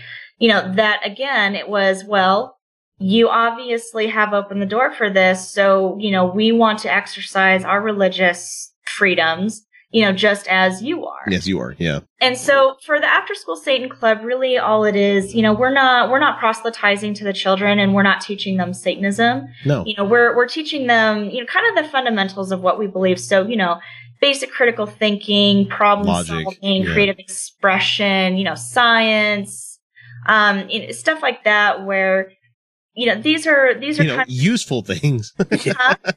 I said useful things. useful things that you know obviously as satanists we you know we feel very deeply about but they're not they're not just religious it's not just from a religious point of view Yeah. and so we're teaching you know what we want to do is teach these kids things that are applicable to their lives at every step of the way throughout their life in any application and whether or not they're they're satanists or not i mean we're not excluding kids who are, you know, eh, Christian kids can come to the group, atheist kids, Satanist kids, you know, you know, and wherever they fall in between, they're more than welcome to participate in these clubs because we're not trying to convert anybody, you know. Yeah. Well, So- and for people to understand at the basic level what a Satanist is, is, is, well, God damn it. There are so many things that, that get brought up whenever you say, yes, I'm a, I'm a member of the Satanic Temple. Be like, oh man, you're, Yeah. you're, you're a supporter of Satan? Like, n- no, I don't think he exists. And so for me as an anti-theist, you know, I hate all theistic religions. I hate them all. I think the world would be better off without them because it causes a lot of people to live by shitty rules that, and the, the shitty beliefs that, you know, are just unfounded. I don't have a problem with non-theistic religions, which is why I'm a supporter of the Satanic Temple. I'm a member of it and why, you know, even with, uh, you know, just the, the simple Buddhism, not the, not the really fucking hardcore Buddhists, you know, I don't have a problem with them. The, Actually, I kind of have a problem with that because they, they're teaching that a guy reached enlightenment, you know, sitting under a fucking tree. yeah. So Well, he's and- uh, sorry. decided, it's kind of it's kind of hard to to walk this tightrope where you're an anti-theist, but at the same time, the, a lot of people think that anti-theist is uh, someone that hates all religion. Like, no, there's some that work really well for the world. So, and Yeah. the Satan- Satanic Temple is one of the few that I actually support. So, Yeah, well, I mean, when we're when we're talking about religion, you know, we so we get that we, we do uh, we we get the um, we get that argument all the time of well, you don't believe in a literal Satan, you don't worship a deity known as Satan, so how could you be a religion? And so, you know, what we what we would say to that, you know, essentially is, you know, religion deeply held beliefs. well, okay, yeah. Well, that's you know, part of it, yeah. So when you think about religion, if you take the if you take the um, supernatural aspect of it, you know, religion provides that that sense of identity, uh, that culture, the community, um, those shared values, and it's Yeah. you know body of symbolism and religious practice essentially, and so. It, it provides that narrative structure by which we contextualize um, our lives and work. So, Yeah. because of that, we feel very much that, you know, we provide everything. I mean, we are just as legitimate of a religion as, you know, anybody else, you know, say the Christian faith. And so, you know, if you allow the term religion, if you, if you allow religion to be defined by the superstitious, then you are saying that only they are entitled to those privileges and exemptions that are allotted to us under the Constitution. Because really, when it comes to a religion, we're talking about you know, not only the practice, but those privileges and exemptions that are allotted to us, um, you know, in, you know, in our practice and what we can do as religion, you know, um, as a religion. So if you allow them to be the ones that define what a religion is, then Mm-hmm. that can lead to that encroachment of their beliefs, morals, um, and restrictions upon those who don't identify as such. You know, because if they're going to be the ones that hold on to that definition, then you know it it it's that's kind of the rabbit hole that you go down. So, um, so yeah, it's um, that's why we feel very much that you know even though we're atheistic Satanists, you know we identify with that figure of Satan. Satan um, you know, is that that figure that represents that eternal rebel opposing arbitrary authority. And, you know, he very much, rep- he, um, you know, Satan represents, you know, that, you know, defiance, independence, wisdom, and self-empowerment Yeah. and everything that goes along with it. So, Well, and as I've as I've gone into my atheism, anti-theism, and all the fun stuff that that's come with that, when you go back and you look at the Bible, you know, Mm. the especially Old Testament kind of stuff, and you read this, read the character of Satan in those. He's the good We- guy. Yeah, he is really He's- the good guy. I mean, there's somebody that made a a great like infographic video where it talks about the deaths in the Bible versus like God versus Satan, who killed who. Yeah. And like God's number just keeps ticking up at an amazing fucking rapid rate. And Yeah. Satan like goes blink like one. Like I think he's got a grand total of three or something like that. Yeah, You, his- you don't hear about you don't hear about Satan sending like she bears to kill forty kids. You know. No. yeah. I love uh, his major crimes. Satan's major crimes were giving what, what was it? Knowledge. of knowledge The of- gift of between good and knowledge. yeah. Yeah. Uh, yeah. That's a bad thing, Oh. apparently. No, I want you to live in ignorance. I'm God. uh, let's see, what else did he do? Oh yeah, he tried to feed the guy who was uh, starving himself to death in the desert In the for desert, yeah. what, like thirty days. Come on, Jesus. Yeah, I got You some need- sausage. you you need to eat something, man. So anyway, um, to to get back kind of on point where we're talking about here, uh, what's the one thing that you wish people would know before assuming what someone in the, what someone who's a member of the Satanic Temple believes in? Um, I would hope they just wouldn't assume anything and, and actually be open to listening to what I have to say. I mean, it, it's, you know, I don't expect, you know, I say I'm a Satanist, I'm with Satanic Temple. I don't expect people to know anything about it prior to asking me the question. What would be nice would be to have the ability to say, this is who I am, this is what I believe, and them having an open open enough in my mind to say, okay, well, that's you know, to actually listen to the words and not just hear Satan and nothing else. Yeah, and unfortunately, So- there's a lot of people they hear the word Satan, they're like, "I'm done, I'm out." Nope. Yeah, yeah, and it's not anything just from yeah. I mean, it's not just from you know rel religious upbringing. I mean, you know, people's idea of Satanism. You know, a lot of the bad stuff when it comes to this idea that we're a bunch of you know child sacrificers and there's this whole conspiracy. You know, like Illuminati type shit. I mean, Thanks, that all Anton Szandor LaVey. Fucking thank you very much. yeah. Well, I mean, I know he didn't real, but I'm just saying that Yeah. he he made the fucking black masses and shit like that, and just well, he didn't make them. not. But he Well- he popularized them in the late what 70s, I think. So yeah, Church of Satan was established back in the '60s. Yeah, And so, um, his which you guys are not. You're not the Church of Satan. no, we are we are I, not. I would of I would hope people listening to this would know the difference already.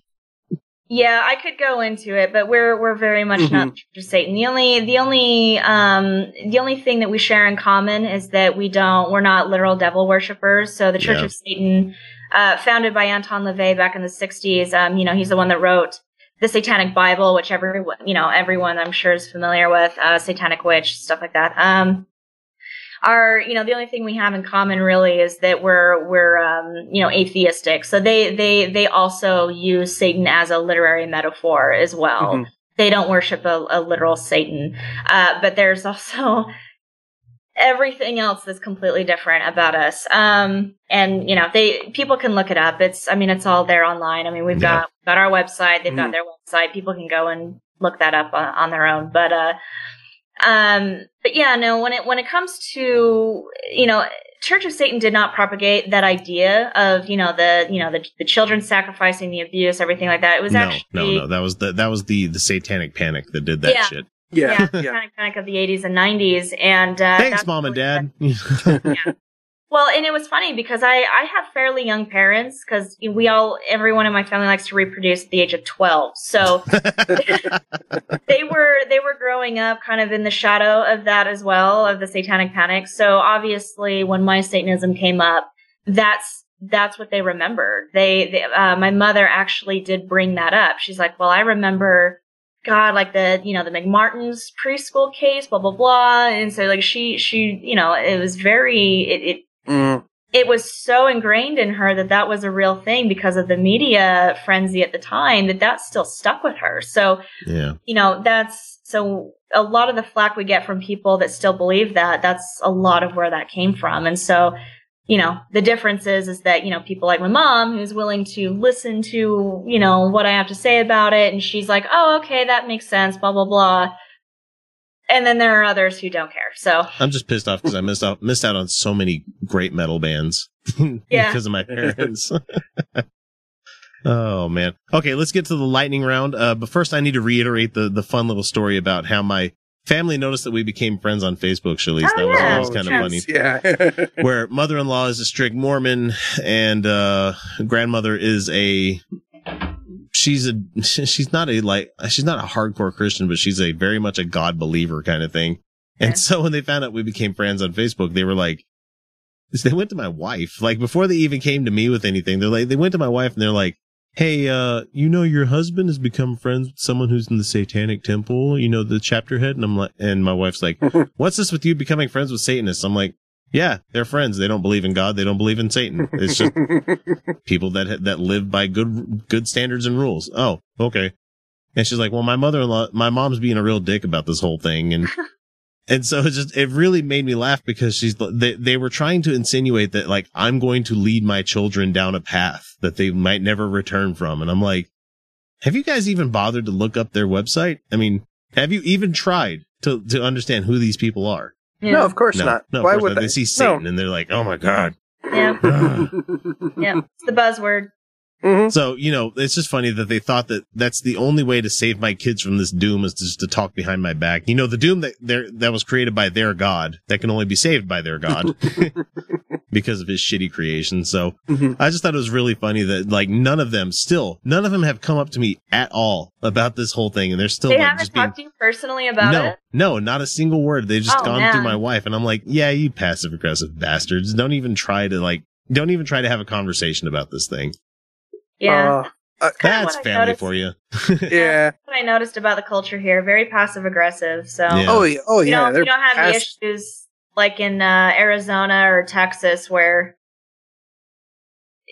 lives could possibly end any day. Really, Mhm. because the, Mhm. some of the stuff we they get. So, So, lightning round. Uh, let's see. I, we, we've already gone over a couple of these already. So, where are you from, Chalice? Um, I was born here, and I uh, did some moving around. So between here and I, my second home is uh, Oregon. So, but I'm I'm primarily Lucky. Uh, let's farm. see. Uh, one of my questions: Have you ever been to our fair state? Yes, you live here now. Uh, atheist all your life or later in life?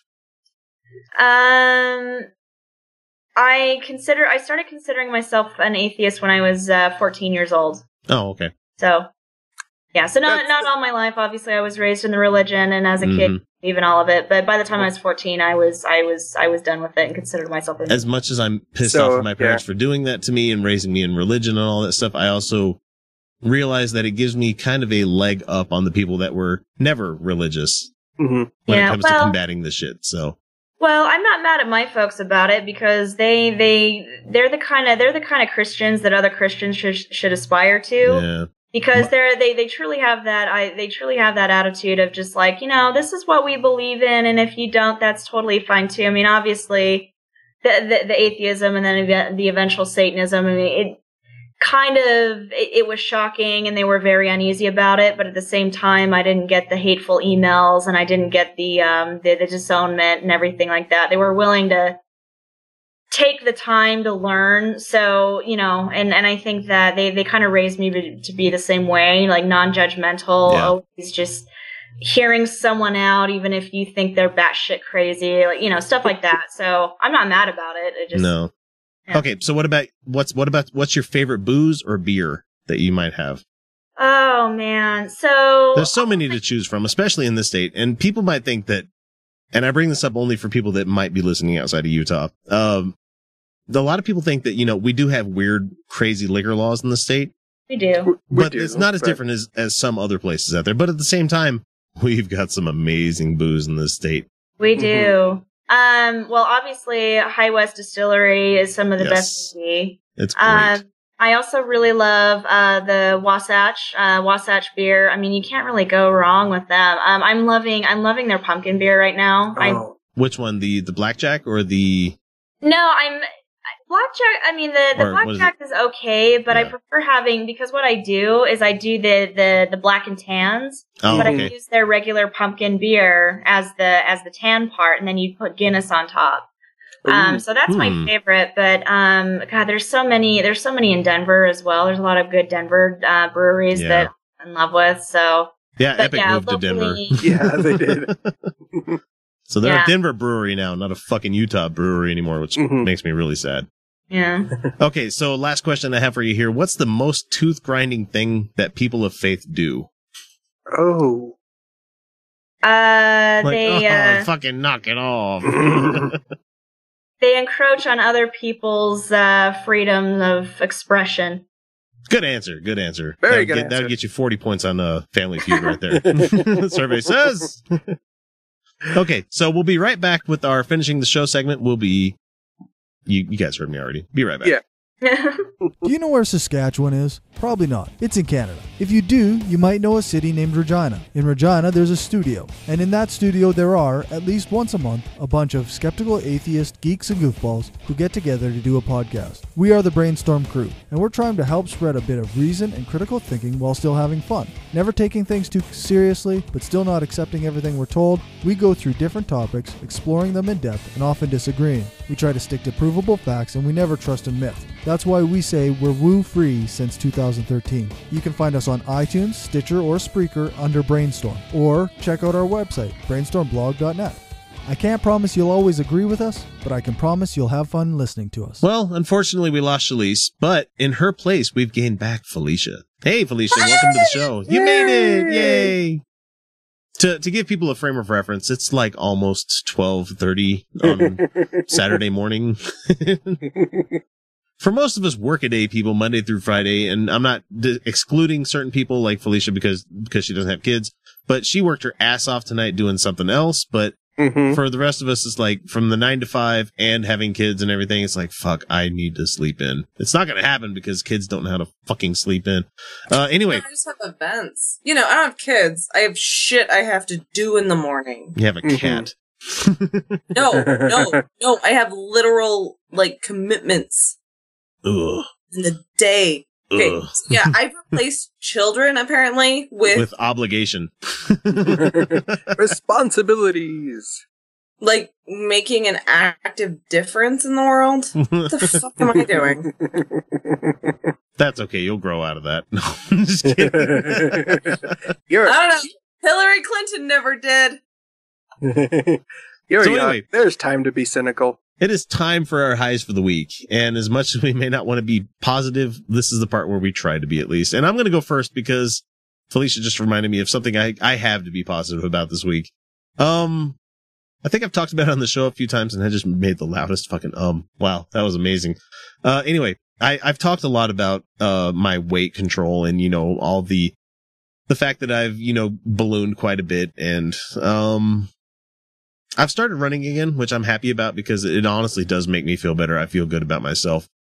But last week, eh, I, for the show, for a lot of the stuff I do in this world, I, I, I do certain things that, you know, might be viewed from a lot of people as, you know, why would you do something like that? But, you know, to make the show better, to provide, you know, extra cash for me to spend on whatever, I donate plasma every week. And like every time you go in, you get weighed. Whether you want to or not, you have to be weighed to donate plasma. And when I weighed in last week, I noticed I was at like 290. And to, to give people an example, I, I was 310 at my heaviest and I'm, that's pretty goddamn close. And I managed to whittle myself down to, what was it? 227 at my lightest. And so getting back up to 290, I'm like, fuck, I let myself go quite a bit. And I just kind of hit that point where I'm like, yeah, it's time for me to start tracking calories. I don't give a fuck what you people may say. Tracking calories works for me. Doesn't work for everybody. Works for me. That's how I got down so skinny and running my balls off. But anyway, it's been really nice trying to, you know, work within the budget of calories again and to, you know, actually be physical again. It, it makes me feel a lot better. So that, that's kind of my high point for the week. I don't really have much anything else because we're in the middle of a school year and I'm at my job. I'm, we're, we're barreling towards a really shitty time of the year. So Yes, yes, we are. Ugh. God You're damn not in the middle of the school year, darling. You just started. I just started. it just Sorry. began. So the days of getting five and a half hours of sleep are back once again. Oh God, I don't have kids. That's neat. Oh, Oh. I gotta step that one back a little bit because I just like like I'm I'm sort of signed on with, you know, being in love with a guy who has a kid and also loving his kid and spending nights with his kid there. So yeah, no, that's gonna happen with me soon. That's gonna be a thing. anyway, um, all right. So my high and low. Um, my high is I've started doing. i I'm I'm I'm tracking with you, X. Um, weight management for me is a huge deal. Um, one of my huge successes, one of my my my, my me, emotionally significant things was after my divorce, I lost all the weight that I just could not lose when I was married. I, it, part of it was that he controlled what I ate and when I ate. And part of it was that no matter how closely I tracked my calories, no, how, no matter how careful I was, it didn't matter because I was under so much emotional stress that I was There's a big part of that too. oh yeah. Yeah. No, that I was that I was that I was horribly, horribly well, eh, eh, like I, I I mean, emotional abuse has such terrible effects on your body, and and anyone who says otherwise is ignoring the science on yeah, this. yeah. no There's shit. actual research on this. So uh no, I, I I couldn't lose the weight. And then after I got out of the marriage, I started I started exercising, but more importantly, I cut my added sugars and I started actually watching my diet the way I wanted to. Like I got to control my diet and I got to own my own body again. And so I did. And I lost a ton of weight. And then I started right this. here, it's bread. Once I start letting go of bread, it just falls off. Gotta love bread. Fuck. Gotta we- love bread. uh, that, that I mean, it's not only a Utah thing, but we in Utah in particular have a unhealthy fucking like obsession with bread. No, you're not wrong. You are not. Bread is neat. Um, but yeah, I cut out my added sugars and my artificial sweeteners, uh, especially the artificial sweeteners. I mean, eh, of course, added sugar is something that I can't a hundred percent avoid if I'm going to exist in Be society. human, yeah. Yeah. Un American. There yeah, you go. Artificial sweeteners have I've not touched for a very, very long time, and I'm I have no plans on going back. Yeah, I love my sweet and low. I know. I know. I know. I know. Hey, how about this for a high point for everybody this week? Obama just killed the Dakota Access Pipeline. Yay! Good for him. Yeah. Yeah, breaking news item there. I just had to bring that one in because, yay, because they released, good. because you had private security force sicking dogs on Native American people. Fuck you guys. That Shame was on you. so fucking disgusting. I can't even hear that. Anyway, sorry, back Alright. to you. So, um, you don't gotta I give a low. doing- I started doing intermittent fasting, um, Okay. which is basically fasting, but you're bad at it. Uh, so there there's several styles of intermittent fasting and like the the actual science says what works for you right? So like maybe twice a week you don't eat you eat dinner and then you don't eat again until dinner and you do that twice a week. Or maybe you spend 3 days a week eating like very specific foods or they're- look up intermittent fasting That's kind of what I do. I, I, for Mhm. most of the work week, I eat about the same thing every single day. And then I change it up on the weekends. Right. So that that would be some that's so the, the, okay, so here's the thing about fasting. If you hard fast and you don't eat anything, that's actually not terribly healthy. it's actually really really really hard on your body.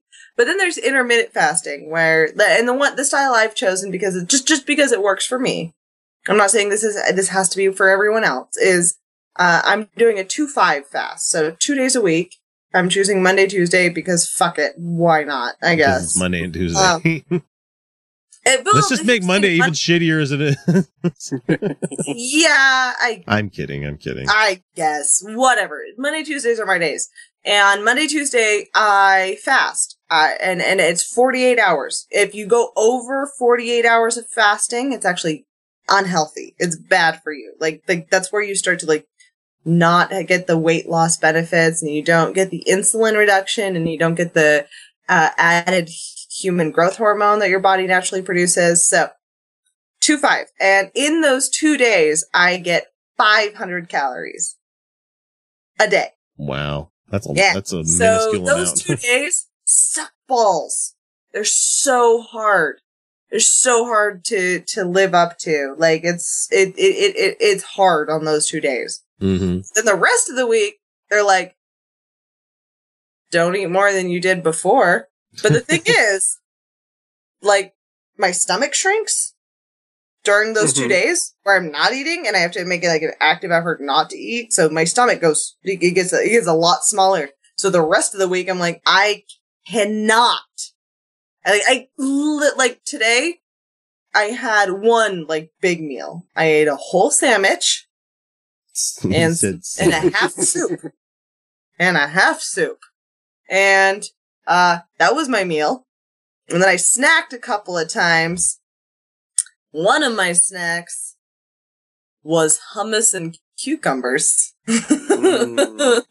So you know not terribly calorie dense but like i find myself like just not able because my stomach shrinks like like i i cannot go over it and i've actually noticed a difference and i'm actually going back to where i was and i'm losing weight again so i'm really really excited Yep. and um i can handle i can handle my 48 hours fasting uh, bad fasting where i i do actually eat foods Mhm. and I, and I mean I, I I still have my creamer and my coffee, which is like Straight sugar. And fat. no, oh no, oh. no. Oh. I do half and half. Oh, okay. Fuck off! I do not touch the sugar shit. I thought you were talking about like coffee mate. oh, oh, God, no. half half. I'm that makes your fat. your coffee a dessert. No, no, no, no, no, no, no, no. My you know, one is... one little bit of a blurp in your in your coffee cup becomes a pop tart. You know? Yeah, it's like that's all your sugar for the day. Yeah, sorry that that's my standard measurement for things is pop tarts. You know, when I'm when I'm dieting or when I'm eating right, I'm like that is about the same equivalent as a pop tart. just because it's a block of 180 calories just Yep. Nope. like, nope. you- hey, you guys like eating at Olive Garden? Sorry, I know there's gonna be smug people out there to be like, oh, how dare you fucking eat at Olive Garden? And Olive Garden's my fucking jam. I don't care what anybody says. But one of those breadsticks is like 160 calories, and it's like, Yeah, I'm oh, disappointed in you. I'm actually disappointed in you for eating at Olive Garden because that's I love you. I live in Clearfield.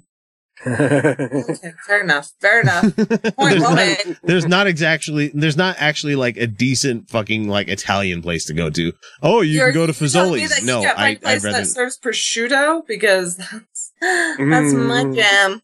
I know I make better food than Olive Garden makes, but sometimes I don't want to cook. I don't want to I don't want to think about it. I want them to bring me barrels of bad food that I don't have to clean up after. no, I know that feeling. Yeah. I know. Yeah, no. So uh, the the reality is that they're like don't overcompensate for calories when you're not fasting. The thing is that I mean, and I'm not saying this is going to be true for everyone, and I and I don't want be, because a big a big truth of healthy eating is called intuitive eating, where you eat for you, like what your body is hungry for. Yeah. Yeah, like but you no, have no, to you have to work to get to that point. That's the it problem. does. No, it takes it takes active effort, and you find what works for you because genetics are varied, and we're all fucking mutts at this point. No, so yeah, uh, race no, is a construct, you assholes. well, I found what works for me, and and the thing is that when I was losing weight, I was doing intermittent fasting just naturally. Like I just would just not eat. Be- and and this was largely because of my style and my income and many many things. Like I was just fasting because fuck it, I can't afford food, or fuck it because I'm just tired and I don't feel like making things like like like like I was intermittent fasting just for, for other reasons. So now I've changed it into a, an actual like diet standard where I'm intermittently fasting. But you're seeing results though. That's the good thing. Oh, I am. I mm-hmm. am. I am, seeing it. I am seeing results. I've actually started going back. I, I have lost some weight. I I don't know how much because I'm not weighing myself, but I can see it. I can see it in my face. Oh, and I just realized I never gave the the bookend to me weighing in at plasma every day. Every time I go to do that, uh, I've lost like nine pounds since last week, and I I. I I know it's it's mainly water and all that fun, whatever the hell they like. Mhm. I don't like that water weight shit. It, it is actual fat that has bubbled off of me, but the problem is that that's the easy portion. right. That first week is always, oh wow, this is doing great. You're not going to get biggest loser amount of fucking weight loss. And I've done this many times. May I've thought about doing a separate channel where I just talk about the shit going on. But finding a community really helps out, especially if you're trying to uh, be honest with yourself and with other people. I mean, uh, when it comes to you know how you're doing, I I try to you know elucidate a little bit to people like what's going on, how I'm feeling, what's going on. And there's a lot of communities out there where people are like, good job, great job. You know, even if you feel like you did shitty for the day, they'd be like, pat you on the back. You could do better next time. You know, that kind of thing. I do really well with that. And both Felicia and I belong to a group where they Yeah. they do pretty good on that kind of thing. I actually so really appreciate that. And, and um, when my fella is ready to start, because he, he's been talking about it lately, but I mean, he's he's a single dad. yeah, you gotta you gotta you gotta hit that point Oh, and- and- where it's for you. You know, Yeah, no, and and don't get me wrong, like I'm not I'm not like expecting you're not badgering. Yeah, No, no, this is all you're getting pretty him, around there. Like what he wants for himself. Like that's all because for me, he's handsome as shit. Like I don't care. Like yeah. he I don't care. He's handsome. And I so just look at myself and I'm like, ugh. right it's, it's all internal and so for me when i started gaining weight on doing my my current campaign thing he didn't notice apparently and he's like nope you look amazing every damn day he says that like he's and, and i believe him i believe that he sees that in me anyway so no I, have started going back on the right track and i'm really excited about the intermittent fasting thing because today i had like one actual meal today. And i snacked the rest of the time. Yeah, I it's like a 240 calorie breakfast and then i had some hummus and some yogurt cheese which is a Yogurt new cheese? thing. Yeah. Um Mm, it's that's interesting. a lebanese thing where they like cult they like culture yogurt into like cream cheese and i had Oh, that on so it's some like celery cheese then. Hmm. uh, it was awesome. It was like cream cheese, but slightly sourer, like yogurt. It was Hmm. awesome. It was so good. So I had that. That's interesting. Let's check Uh, that out. Laziz. Laziz is the company, and they are at the U- the Salt Lake Farmers Market, and that's the only place you can apparently buy their yogurt cheese. And it's better than cream cheese, and I'm like, I need this in my life. Yeah, because I, Forever. I fucking hate cream cheese. Just I- itself. Okay, first of all, your regular cream cheese is full of fillers that are not toxic. They're not bad. They're not No, but sawdust is Mhm. not toxic and it's a filler. exactly. yeah.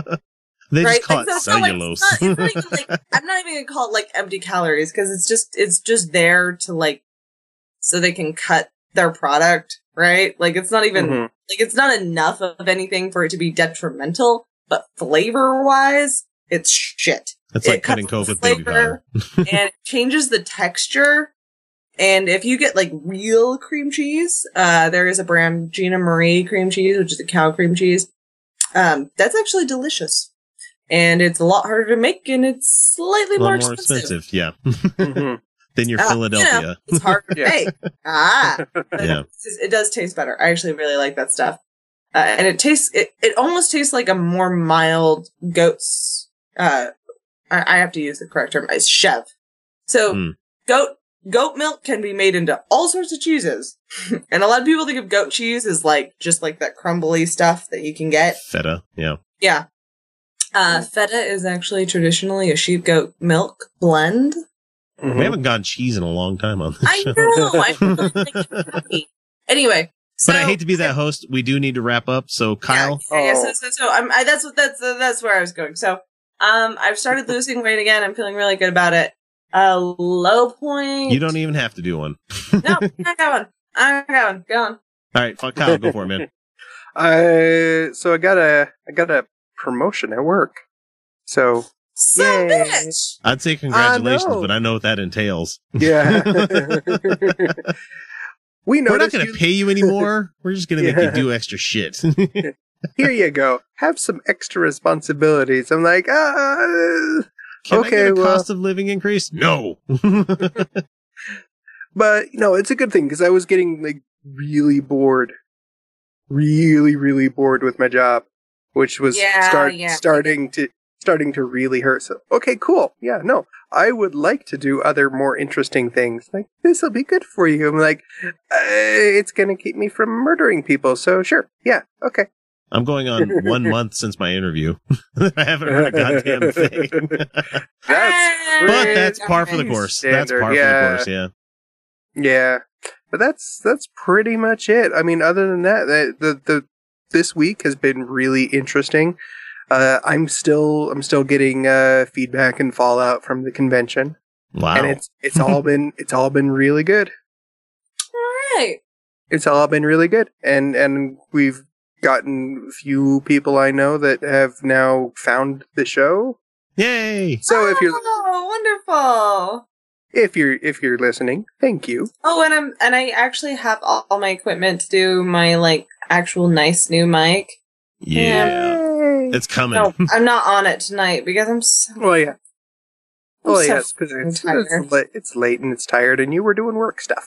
Yep, our, our next good. episode will be a Sunday episode, so everybody will be more rested. It's not going to be after fucking work on. oh, but Felicia, you missed us talking about Joseph Smith's other seer stone. I heard about that shit. Yeah. Okay, we're we're gonna go ahead and wrap it up because we need to get to the patron show. Uh, so we've reached at we've we've come to that point. That's it for this week's episode. We're off to go record the secret patron show, like I just said. That will remain exclusive for our patrons for six months before it's made available to the rest of the world. If you really want to hear what we're talking about, all it takes is a buck a week, and you don't even have to pay that buck a week. You can just say, "I'm going to pay half that." You know, you can do that. I'm not going to give you shit. Anybody that wants to donate anything to the show, I fucking love you for it. So it's either that or you'll have to make do with the old ass episodes on our YouTube and podcast feed. And some of those are starting to get pretty cool, like how we do the show nowadays. So it's like, it's really Mhm. interesting to see the show's progression because every time I do a episode for the week, I have to go back and listen to some shit from the previous like six months. And I'm like, whoa, we've grown. no, we still occasionally have the weird audio glitch and stuff like that, but I'm, it's a, it's a process. I'm learning. It's not going to mean anything until you get to that 100 anyway. If you don't reach 100 episodes, you're not a real, you're not a real fucking podcast. You're not a real show. No, how dare you? Anyway, so those that join us beyond the veil by going to patreon.com slash Utah Outcast have many options available to them. And like the LDS church, we have a greater, uh, we have greater rewards for those that are more devout to the Utah Outcasts. Just go check it out. It all makes sense. Uh, we're still setting up for the in-depth Ray Comfort episode. That's going to be recorded, oh, fuck, in a couple of weeks. Oh, shit. I don't know. Yes, I, I will plan it to be recorded anyway, and we will be lampooning Atheist Delusion uh, I believe on the night of the barbecue. We'll find out about that. I'm, I'm throwing a little barbecue at the house. Anyway, uh, keep in mind you can reach us anytime through our social media empire through comments on YouTube. And I am stockpiling shitty YouTube comments for yet another shitty YouTube comments episode. That's going to be fun. Uh, voicemail, text, and email. So thanks to Felicia, Kyle, and Chalice, who took off already, uh, for joining me once again this week. Uh, but uh, the, sadly, this is the part where we must say to the outcast, we'll catch you again next week with a brand new episode. But until then, hail Satan. Bonne nuit. Good night, everybody. Indominus Satanis. And you're welcome.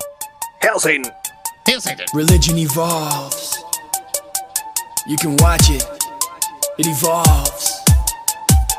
Spent my whole life perplexed by religiousness. Front doorstep debating with Jehovah's Witnesses.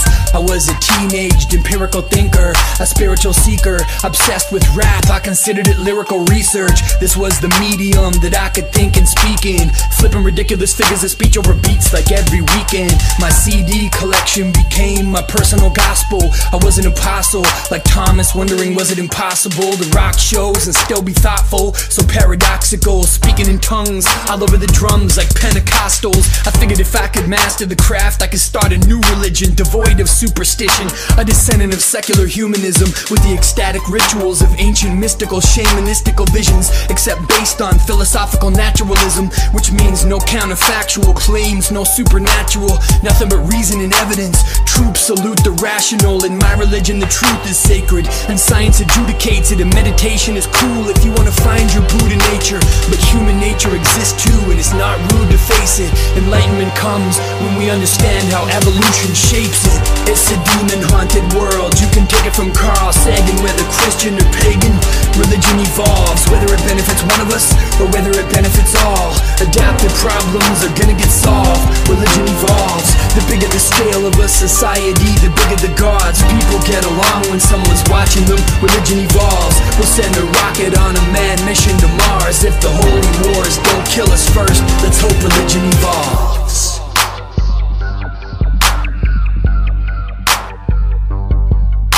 I'll turn my religion upon itself like an Ouroboros. Religion evolves, it adapts. Ask a biologist, a cognitive psychologist, a sociologist, an anthropologist, a behavioral ecologist. Religion is all of this. Two or three new religions get founded a day. They're just like rap artists.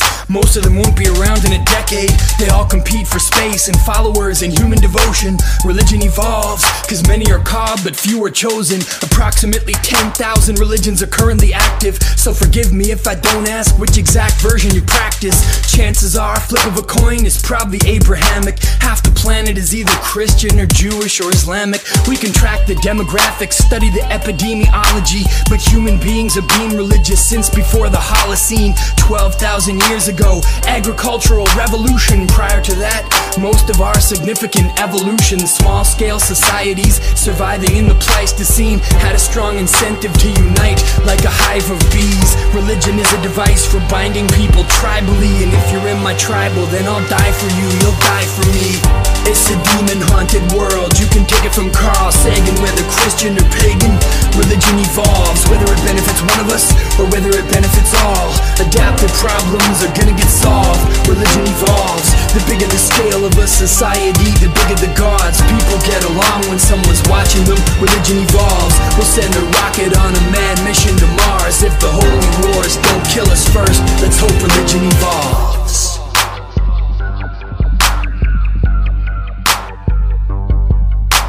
Religion is an evolved mental technology, definitely. But did it evolve culturally, or did it evolve genetically? Or is it a byproduct of several other mental capacities that evolved independently and separately function adaptively, like agency detection systems triggered hyperactively, or theory of mind, which means reading people tactically, like, I know what you're thinking, who the hell is Baba Brinkman? Is he some kind of cross between a prof and juvenile delinquent? Yeah, that's right, that's what I am. Now let's get back to the question at hand. I have a conscious mind and I'll try to predict your thoughts as best I can. And I predict you've never considered what religion is adapted for. Or if you have, then I predict you've never heard it rap before. So how do I know it's adaptive? I mean, it could be random drift. It could be a byproduct of something else that has adaptiveness. Like your belly button, which is amazing, but it's not really for navel gazing. Nah, it's a side effect of your umbilical cord. So religion might be a viral meme that's parasitic, or it might be an adaptation for maximizing descendants. It might benefit individuals, or it might benefit whole groups, or it might be the invention of cynical priests trying to control you, or it might be a belly button byproduct or adaptive in the past and maladaptive in the present. Those are good questions to ask, and science can find the answers, and the answers are non obvious, except for the answer to where religion doesn't come from. Divine providence. Divine providence. Divine providence. We haven't even touched the balls. we haven't even fondled them. We don't even. we don't even need to get to the asshole. No. Perineum, maybe. Just because that's where a lot of guys are ticklish. I'm speaking for myself. I don't know about other guys. I've never tickled another guy's perineum, so. we just, we just, we just Is teased called- the outside. Is it the same thing for guys as it is for girls? Because I know the perineum is No. the place. No. Okay. So what the hmm. hell is First it of all, disc? the G spot doesn't ex- actually exist. It's just your clitoris. Isn't neat. Well, I'm just saying, like, the perineum is the space between vagina and asshole where they have to do the episiotomy sometimes, where they snip. Mm-hmm. Yeah, no, I'm fully aware of that. Oh no, I'm just saying. I thought that was the same thing for guys. I thought like between you know where you're that little the gooch Oh, yeah. as they call it on guys. Is it Mhm. the same thing? Do they call it the same name? I don't remember. I'm pretty sure it's the same endometrial tissue. Yeah. I'm just wondering if it's called the same thing like in I Grey's. Anatomy. I don't know. Homework for this week, people. they- Find out and let me know. Tune in next week. Tune in next week when we have your answer to what that space between Tune in balls and next asshole week is for a called. gynecological anatomy exam. How to show up with Coca Cola Energy. You're tired and you're thinking of canceling on your friends. Don't do it! Every time you cancel on a friend, a unicorn loses its horn and becomes a regular horse. Do you really want that on your conscience? Instead, grab an ice cold can of Coca Cola Energy with delicious Coke taste and reinvigorating energy. Keep the unicorns alive! Show up every day with Coca Cola Energy. Energy you want, taste you love.